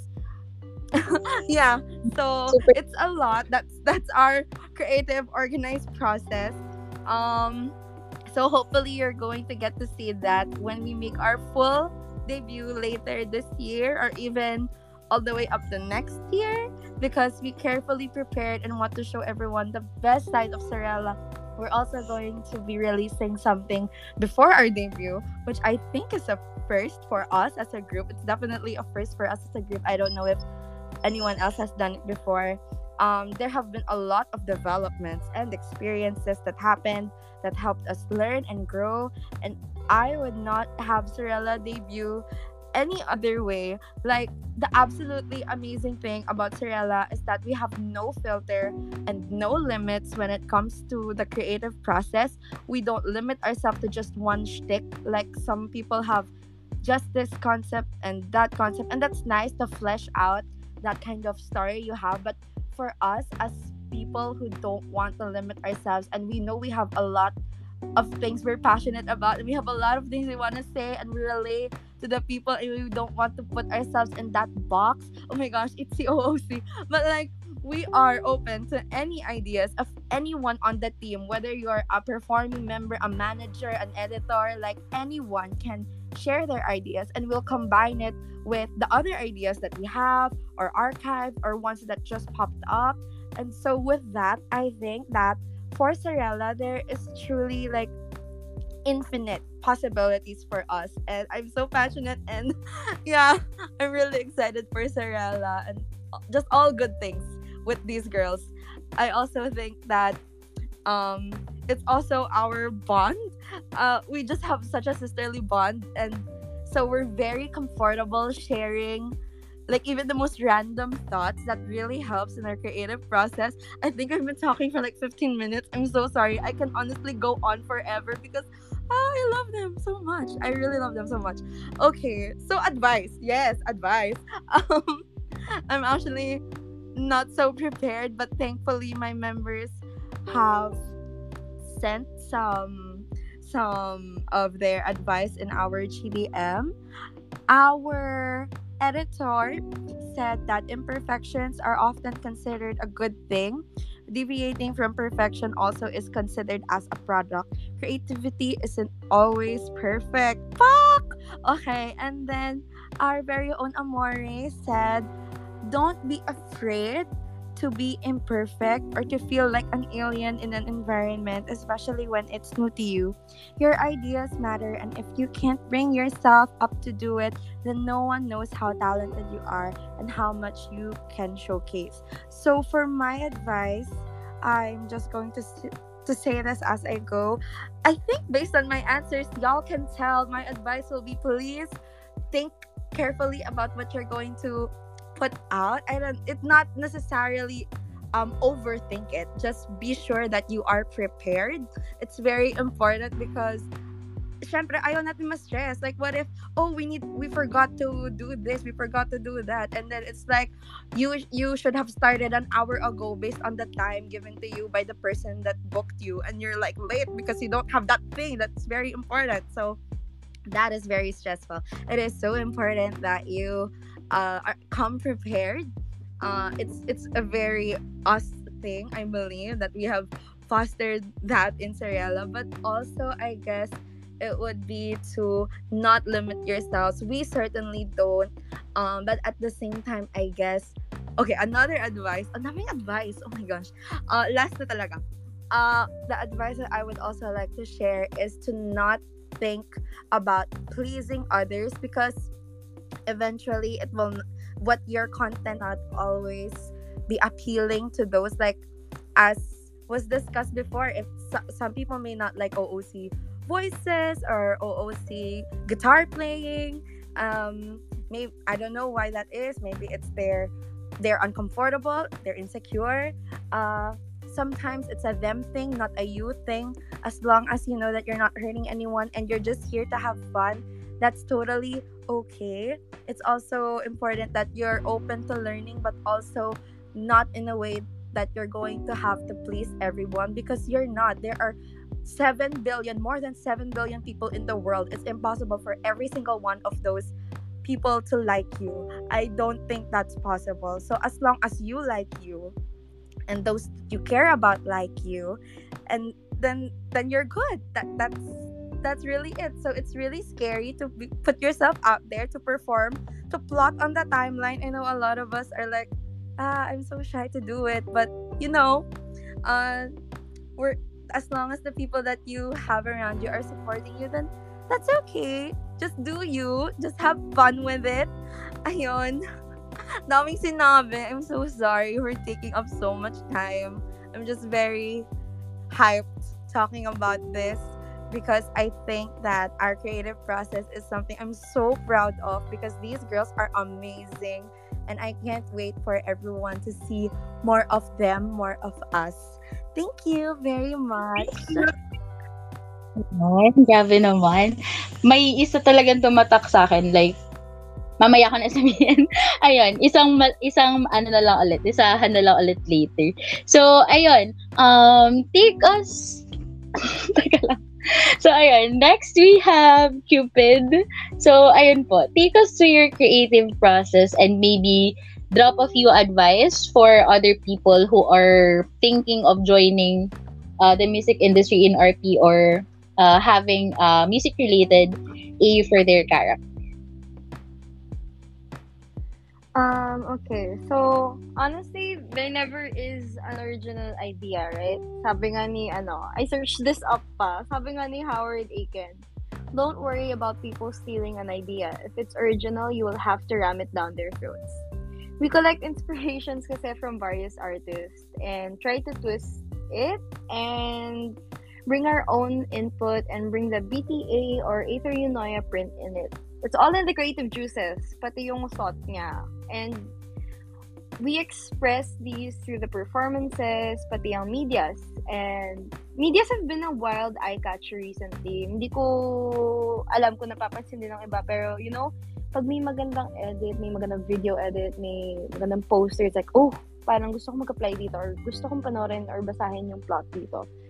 Um, kami kasi we watch performances and share music together to slide in these concepts habang nag add ng very core ng sarili naming band, right? Uh, the essence rather. Kaya ang fun yun ng overall process. Sometimes we have this highlight from a member. Kaya it's honestly one of my favorite parts of being in a band. Labasan talaga ng creative juices kasi it brings out like the everything in us. And from Ate Vayo naman, ay hindi, first, my, my advice. Okay, some advice na mabibigay ko is na don't be afraid to look around and take inspiration sa this and that. Uh, Syempre, don't forget to ask around, give credit, and add your own spice to it. Wag yung totally na, hey, can I do this? Tapos, copy-paste na copy-paste ka, di ba? That's like a no-no. It's a big no-no.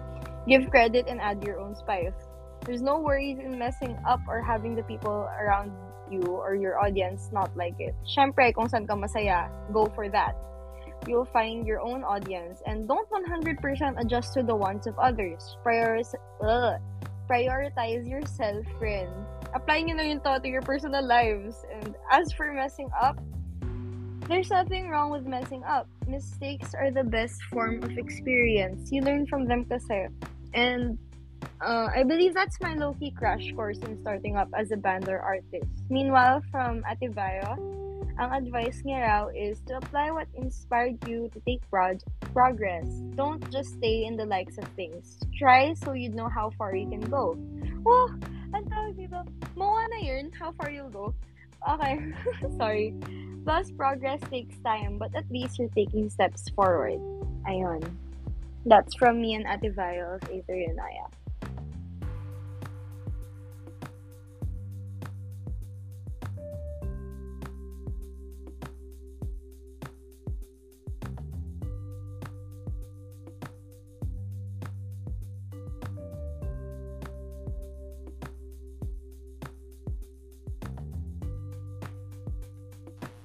Hello.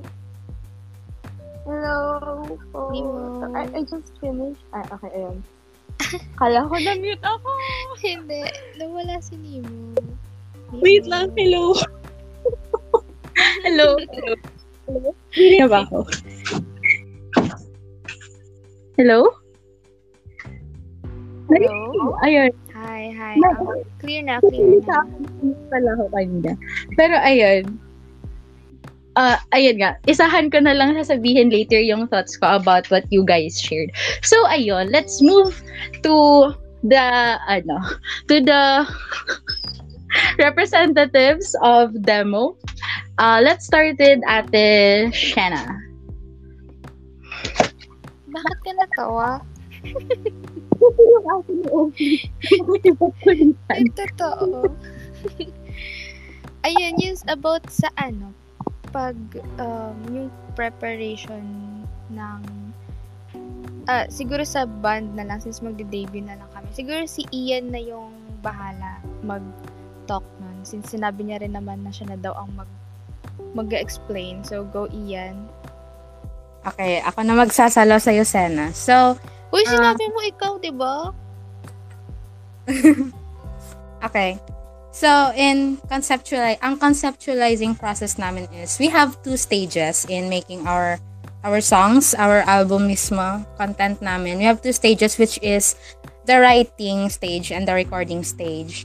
Sa writing stage kasi uh, kami na, ma- na kami na band members, we're not just yung roles namin. It's not just uh, playing instruments and performing on stage it's also about what goes on behind the scenes, kumbaga. So, we each have our part and ayun, sa ah, sa writing stage, ah kami ng drummer namin, si Sob. Hi, Sob.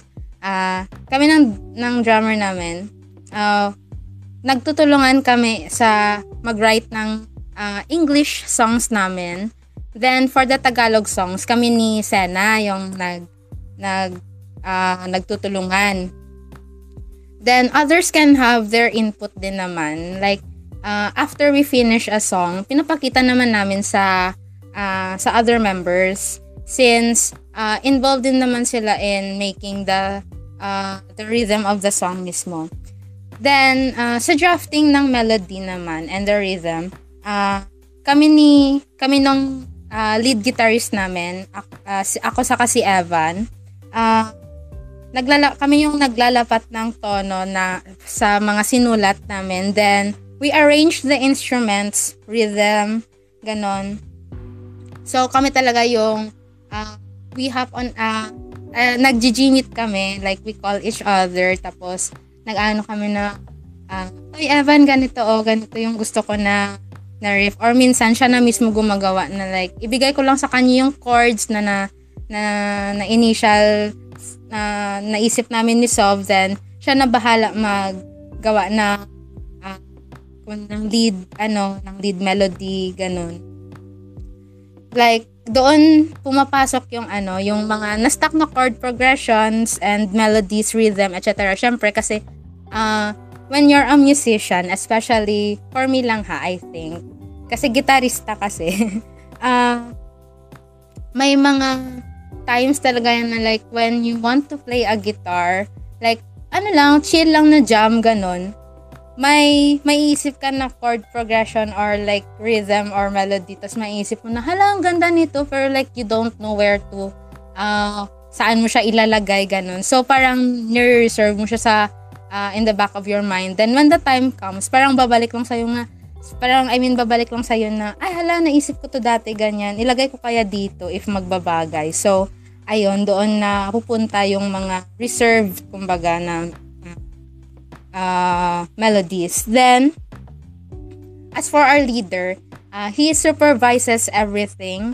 Uh, kahit, uh, like, an, mas importante kasi yung input niya since siya yung leader and all. So, uh, sa second part naman, in the recording stage, we start with the drums. Ang first talaga na magre-record niyan is si si drummer namin, si Sov, since he will set the tempo and the vibe of the song. Sa so sa kanya talaga yung whole uh, like decision siya. So nasa kanyang yung weight ng song. Like, nasa shoulders yun yung weight ng kung how the song will come out. Then, after ng drums, if na-record na yung drums, uh, yung bass na naman, which is si Asi. Then, after that, guitars, sabay kami ni Evan. And lastly, if uh, natapos na yung ano instrumental like kunwari na-mix na siya and all like okay na siya pwede na siyang ano recordan ng demo ibibigay na namin kay Sena yung demo then she will uh, sing the parts then lastly nun is we will mix the, we will mix everything na uh, kami dalawa ni Asi yung nagtutulungan dyan mostly sa production sa finalization ng mixing process ng song. And after nyan uh, pinapacheck namin sa mga sa heads namin sa kina CEO if ox na ba to? Ganyan. And if satisfied naman kami then ayun we move on to the next na. Ay uh, we move on to the next song if meron pa. Tapos if wala na then we uh, we start with the plotting na kahit tinatamad kami mag-plot. Uh, may ano since uh, we, uh, almost lahat naman siguro sa amin, may background talaga in writing. Um, nagiging inside joke na talaga sa amin yung ano, yung, di ba tamad kami mag-plot? Kaso, if mag-plot kami, like, ano, very detailed masyado na like, i-mention pa yung anong string yan, sa ang fret yan, ganun. Like, sinasabi na namin sa isa't isa na, wow, detailed. Plot mo na lang din siguro yung whole tutorial, no? Ganon. So, ayun, wala. Share ko lang. Then, advice? Ano mabibigay ko na advice? Ikaw na muna, Sena. Mag-iisip ako ng advice. Sa akin ka pa nag, ano, wala akong advice. Sarap. Wala, Kami sinabi si CEO. Go, kaya na yun. Ayo, sige. Sasabihin ko na lang din yung sinabi ni CEO. Um, ang sabi niya is passion and passion, passion and expressions daw talaga. Wait. Ah. Wait, wait, wait, wait, wait. Ah. like, wag daw yung main point. Yung main points daw ng music is wag daw i ano na for clout lang. Syempre, lahat naman tayo kapag kami ginagawa tayong bagay. Like, ayun, sa, sa, like sa amin, sa atin, uh, music. Ang passion natin is music. So, mag-focus tayo how natin i-express yung sarili natin and yung na-feel natin through music. So, I mean, para sa akin, kahit kahit ano, kahit anong genre pa yan ng kanta, ng music, it's still music and music is another form of language din kasi.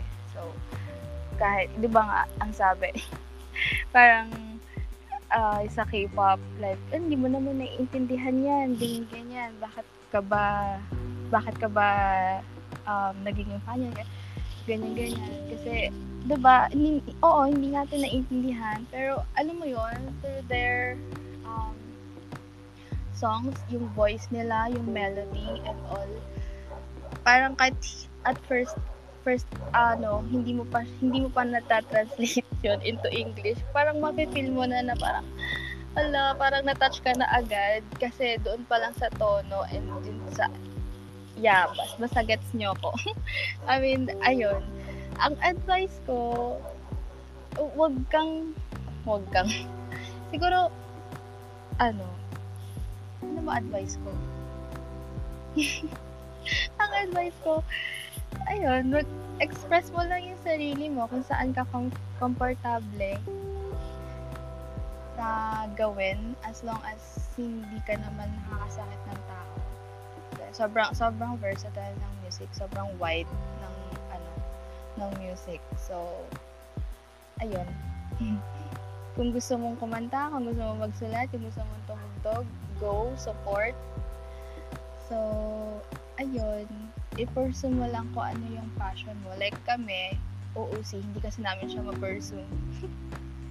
OOC, so ayan, ginalagay namin dito IC.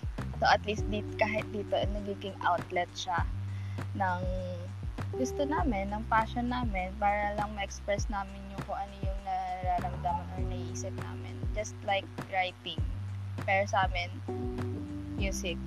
So, ayun, go out, Go, be. Support. Ayun lang. Ang wala ko yung tanong advice kung nakakainis. Pero, ayun. Pwede magdagdag. You should. Ano? Naisip ko na yung advice ko. Ah, my sige, God. go.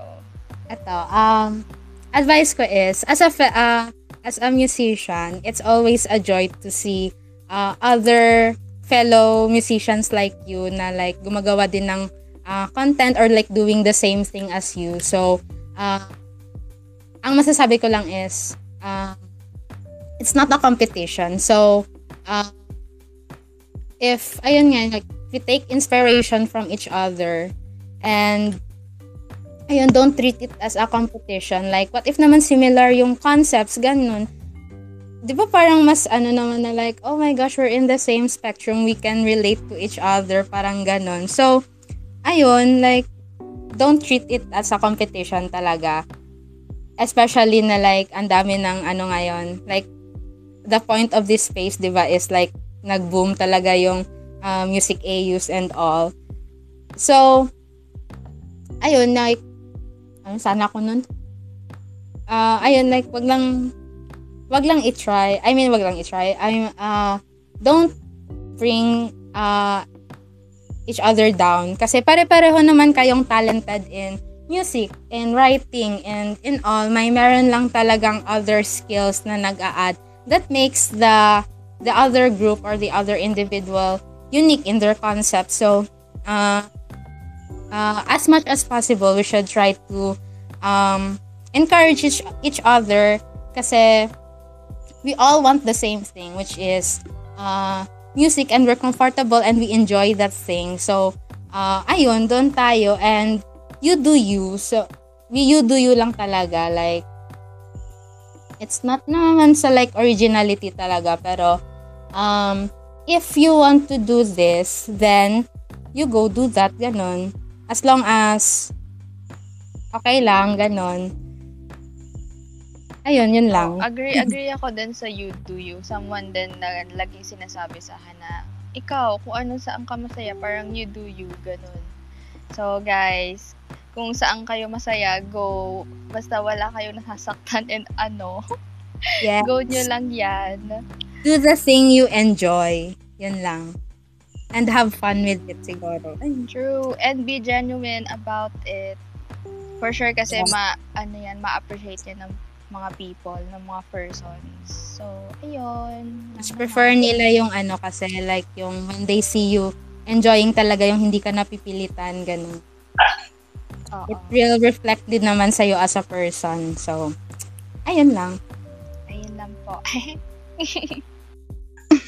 ano yung pabebeng tawa sa dulo. Pero ayun, um, siguro ay the best way to condense like everything na you guys said with the advice. Hindi na ako magko-comment doon sa sa mga na-share ninyo about your creative processes kasi uh, iba-iba talaga yung creative process ng everyone. Like what works best for you, doon ka mag-stick. So, wala akong say doon kasi ang napansin ko lang din, you guys are very organized with how you plan your content and everything. And ayun, based on the results naman, it's working for you. So, ayun na lang, doon sa, ano, sa what, uh, the advice that you guys gave, the best way to summarize it, I think, is just have fun and you do you. Yun yung pinaka ano doon. Like, you do whatever it is that will that you know will make you happy just enjoy ayun enjoy the moment lang and ayun. You do you nga. Yun yung pinaka condensed version ng advice. You do you. And just be happy with whatever that you decide that you want to do. So ayun, um since it's getting late na din and I think we've covered everything that the Anon originally wanted to learn about since nasagot na rin naman yung um sa creative process, how to create content, uh the concepts, tapos uh, everything everything na nabanggit tonight. Uh um siguro ano na lang, uh 20, 30 seconds each kung gusto ninyo mag-promote ng anything or kung gusto ninyo na um like mga parting words, ganyan-ganyan. Uh, let's start with Minx, next to Cupid, Ate Shana, and then Ian. Uh, go Minx. Hi again for the last time. Thank you so much for everyone that has been listening this whole time. I believe my girls, my beautiful sisters have been here um ever since the start. Uh what we want to promote is us as in we have we don't have anything up right now like our last performance was months ago but that's only because we're preparing for very big things for us. So be ready for Sorella. Ika nga ng aming manager Miss Mary. Uh we're really really excited with what we're about to be releasing. I hope that you keep an eye out for us and maybe consider booking us sometimes you know like give us that bag. Um that's that's all. Thank you so much for your time, for your effort. To our wonderful, wonderful host, thank you so much for considering us, for including us here. It's really, it's been such a fun experience. I have gotten over my fear of Twitter spaces. I never joined any of these things, but you know, maybe I will now. Ayun, thank you so much. This is our debut or disband era. It's all or nothing. Kaya, pupush po namin ng Sarela na magde-debut kami. Kaya, please, you know, support us. Hopefully, if you like us. I hope you like us. But if you don't, edi wag. Pero joke lang. Ayun. thank you. Thank you so much. Thank you, thank you. So, ayun, next we have Miss Cupid. Alright, so keep on the lookout for BTA's comeback soon. We've been inactive for a while since medyo unti na lang nagbo-book the past few months. So, we're coming back soon. Keep an eye out for that. And as for Aether Yunoya naman, hindi kami nagde-debut and we are soon. We're gonna start planning na talaga, like real, real. And yun, BTA and Aether Yunoya. Uh, BTA is coming back. Yunoya is debuting soon. Oh my God, let's go. Busy era na naman. Um, feel free to book us yan. We're very much willing to make time for you guys. Uh, konting side promotion lang rin. May concert ang 12 sa 29 and support our Vio. Let's go! This has been Cupid. Thank you so much. Uh, please subscribe to my channel. Don't forget to hit the like button below. Ayun, bye! Vlog. Ayun, thank you very much, Cupid. So, ayun, next we have Ate Shana. Ayan. So, pa-shoutout daw kay Isidro, username Vertuso. Ayan na shoutout na bestie. And shoutout din kay ano, kay Andy Hi. Charot. Malandi. Ano, um ayan, promote lang po namin yung ano, namin. Promote ko lang po yung um, label po, yung base namin, Backtrack Studios. You can check po dito sa post sa space. Ayan, if interested po kayo to join, like soloist ka man, or band, or DJ, ah, ah, tama ba? DJ, ayun, meron po kami, ganon. Meron po kami ganon, open po kami sa ganon, kahit, kahit sa, um, kahit anong um, music related na AU, open po kami. Decision ako. Um, ayun, so, ay, pero ayun po, pero, pero, naman, pero, pina, sobrang kailangan po namin ng editors. So, ayan, pwede po kayo mag-drop sa base. Editor Joseo! Ayun, um, ayun lang. Thank you po for having me here. Having me here? Kala mo naman hindi tambay sa space. Ayun, nag-enjoy ko ako and thank you po sa mga nakasama namin kay Miss Minx and kay hala, Sige, sino? Sino? Miss Sino? Sige, ano Miss? Valentine. na ako! Miss V. Ano? Ano? Hala, sorry. Ayun, saka kay Ian. Ayan, kay Ian. Ayan, thank you so much po. Ano, marami ako natutunan tonight for today's video. Kay Grabe. Cupid pala, kay Miss Cupid. Ayun, Grabe. sorry po. Okay, Thank you, bestie. I'm kilig na. Thank you so much. three years kayo magkasama sa space, tapos di niya alam pangalan. Magtatampo ako three years, Cupid. Magtatampo ako three years. Sige, ito na. Magtatampo ako 3 years. Oh my gosh, ate! I'm so sorry! Sorry po, Sen! Cupid, ayun. Si Miss Cupid na napakaganda ng voice. Kilig ko dyan. Pero ayan. Last but not the least, let's hear it from Ian. Hello. Um, first of all, I would like to thank uh, Miss Nemo for uh, giving us the opportunity na, ma- na to speak here sa space niya. We I really learned a lot and it's interesting to uh, to hear naman the other perspectives ng ibang groups. I learned a lot talaga as in. And I wanna say, ano, shout out kay Drace. Hi, Ban Ban, nakikinig ka pala. Then, ano, shout out ko din yung ano, promo, I mean, plug ko lang din yung aming base, backtrack, hello. Um, tawag niyan, we're looking for uh, uh, editors talaga. So, if interested kayo, alam nyo na, message nyo lang. Then, hindi ko alam kung legit ba yung sabi ni ni CEO na next week yung debut. Pero kung ah, oo naman, or hindi, wala, chill lang pa din kami. So, hintayin nyo na lang. Sabay Support tayong maghintay, guys. Support niyo po Sabay kami. tayong maghintay. Kasi kahit Ay, kami. Namali po ako ng shoutout kanina. Yung nag-correct sa akin, si Nicolay pala yun. Miss Cupid daw. Ay, shoutout Ay, din kay si Lucas. Ayun na Lucas, ayan na special mention ka.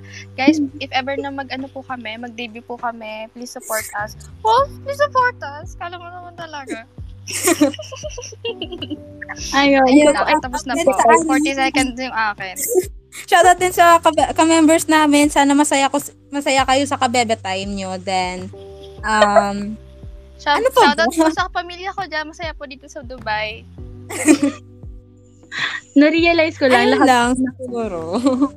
groups. And if you want to, ah, ano, siguro, if, ah, kung gusto nyo kausap about, ah, kausap more about music, open naman DMs ko. Need ko talaga ng Paplug kausap. po namin si Ian kasi kailangan niya po ng love life. Hindi po talaga yon. Hoy! DM nyo na to. Ang ang hinahanap Hindi, po hindi, is hindi, ano, hindi. ang FC po ay charot. Hindi, okay, Anak, joke lang po. Ayun lang. Thank you. Thank you. Ayun. Thank you very much. Shout Na-realize ko out lang. daw po pala kay Al- na- Sir Alab. I'm so sorry po pahapon. Sir, shout- Nagsasadboy na si Sir Alab. Sorry. Shout out Oh po kay my Sir. Alab. So, thank, so- so- sorry po talaga, Nemo. Ito na, tatahimik na. Alab, dami mo ng utang sa akin. Desisyon ako. Ayun. Anyways, na-realize ko lang nga na itong pa-end na yung space na wala pang official debut lahat ng groups na kabilang kayo maliban sa BTA. So, ayun. Sa mga nag-handle po ng mga grupong ito, baka gusto nyong pag-debutin yung mga bata? Baka naman. Ayun. And, ayun. Thank you very much, everyone, for listening to this space. Kahit umabot tayo ng 3 hours tonight. And thankfully, hindi kinat ni Twitter yung space gaya ng ginawa last time na umabot kami ng part 3. So, ayun, it's very, it's very nice na naman. Uh, sabihin ko na, since patapos na rin naman, it's very nice to have you guys here. Marami ako natutunan about um, your perspective when it comes to uh, writing, to, to the music industry nga, kung saan kabilang kayo in RPW, and uh, the whole creative process uh, since kasali kayo sa mga groups and bands that produces um, different types of content for your ano for your groups for your AU. So this has been a very enlightening space and I'm really glad that you guys uh, shared this night with me and ayun thank you very much to everyone who joined this space. Yung mga andito pa rin kahit inabot tayo ng 12:30 in the morning. So if you guys want to check out the groups that they belong to and the recording company that uh, that demo is part of, uh, you can check my recent retweets. Nandun yung mga main accounts nila. You guys can follow them. And if you have events that you want to book uh, performers, you can directly message them para i-include sila sa lineup ninyo for the events. So, ayun, it's been a pleasure talking about uh, this with you guys. Uh, special mention na lang ulit, shout out sa friend group ni Tanner Samael, ang Snow White and the Seven Daddies. Sabihin ko daw yung mga username nila. Username, hindi, hindi na username. Ah, ayan, si Isidro, si Nicolay, Kuya Faris Matriano, si Kit Hero, si Lyndon, and si Tanner. So, hi, everyone. Hello. Uh, so, ayun. That's it. Sobrang napahaba na. I'm really sorry. But, anyways, if you guys have the time, please uh, join me in another space next Friday, July 29, for another episode of the Marites series where I'm gonna talk about or like make chika about um RPW fuck ups. So if you guys have stories relating to that, like yung mga levels na kapag hindi ako nag-open ng account, alam mo na kasi may stage 4 cancer ako or like kung hindi mo basta, basta mga ganang levels ng ano um pagka red flag or like if you guys want to share your um pinakamasakit sa bungong kwento RPW edition, you guys can go check my pinned tweet. Nandun yung form and you can share your stories under uh, a code name if you're not comfortable sharing your name. Uh, yan, that's it. So thank you very much for listening tonight. Have a good week and thank you and goodbye. Bye, bye, bye, bye.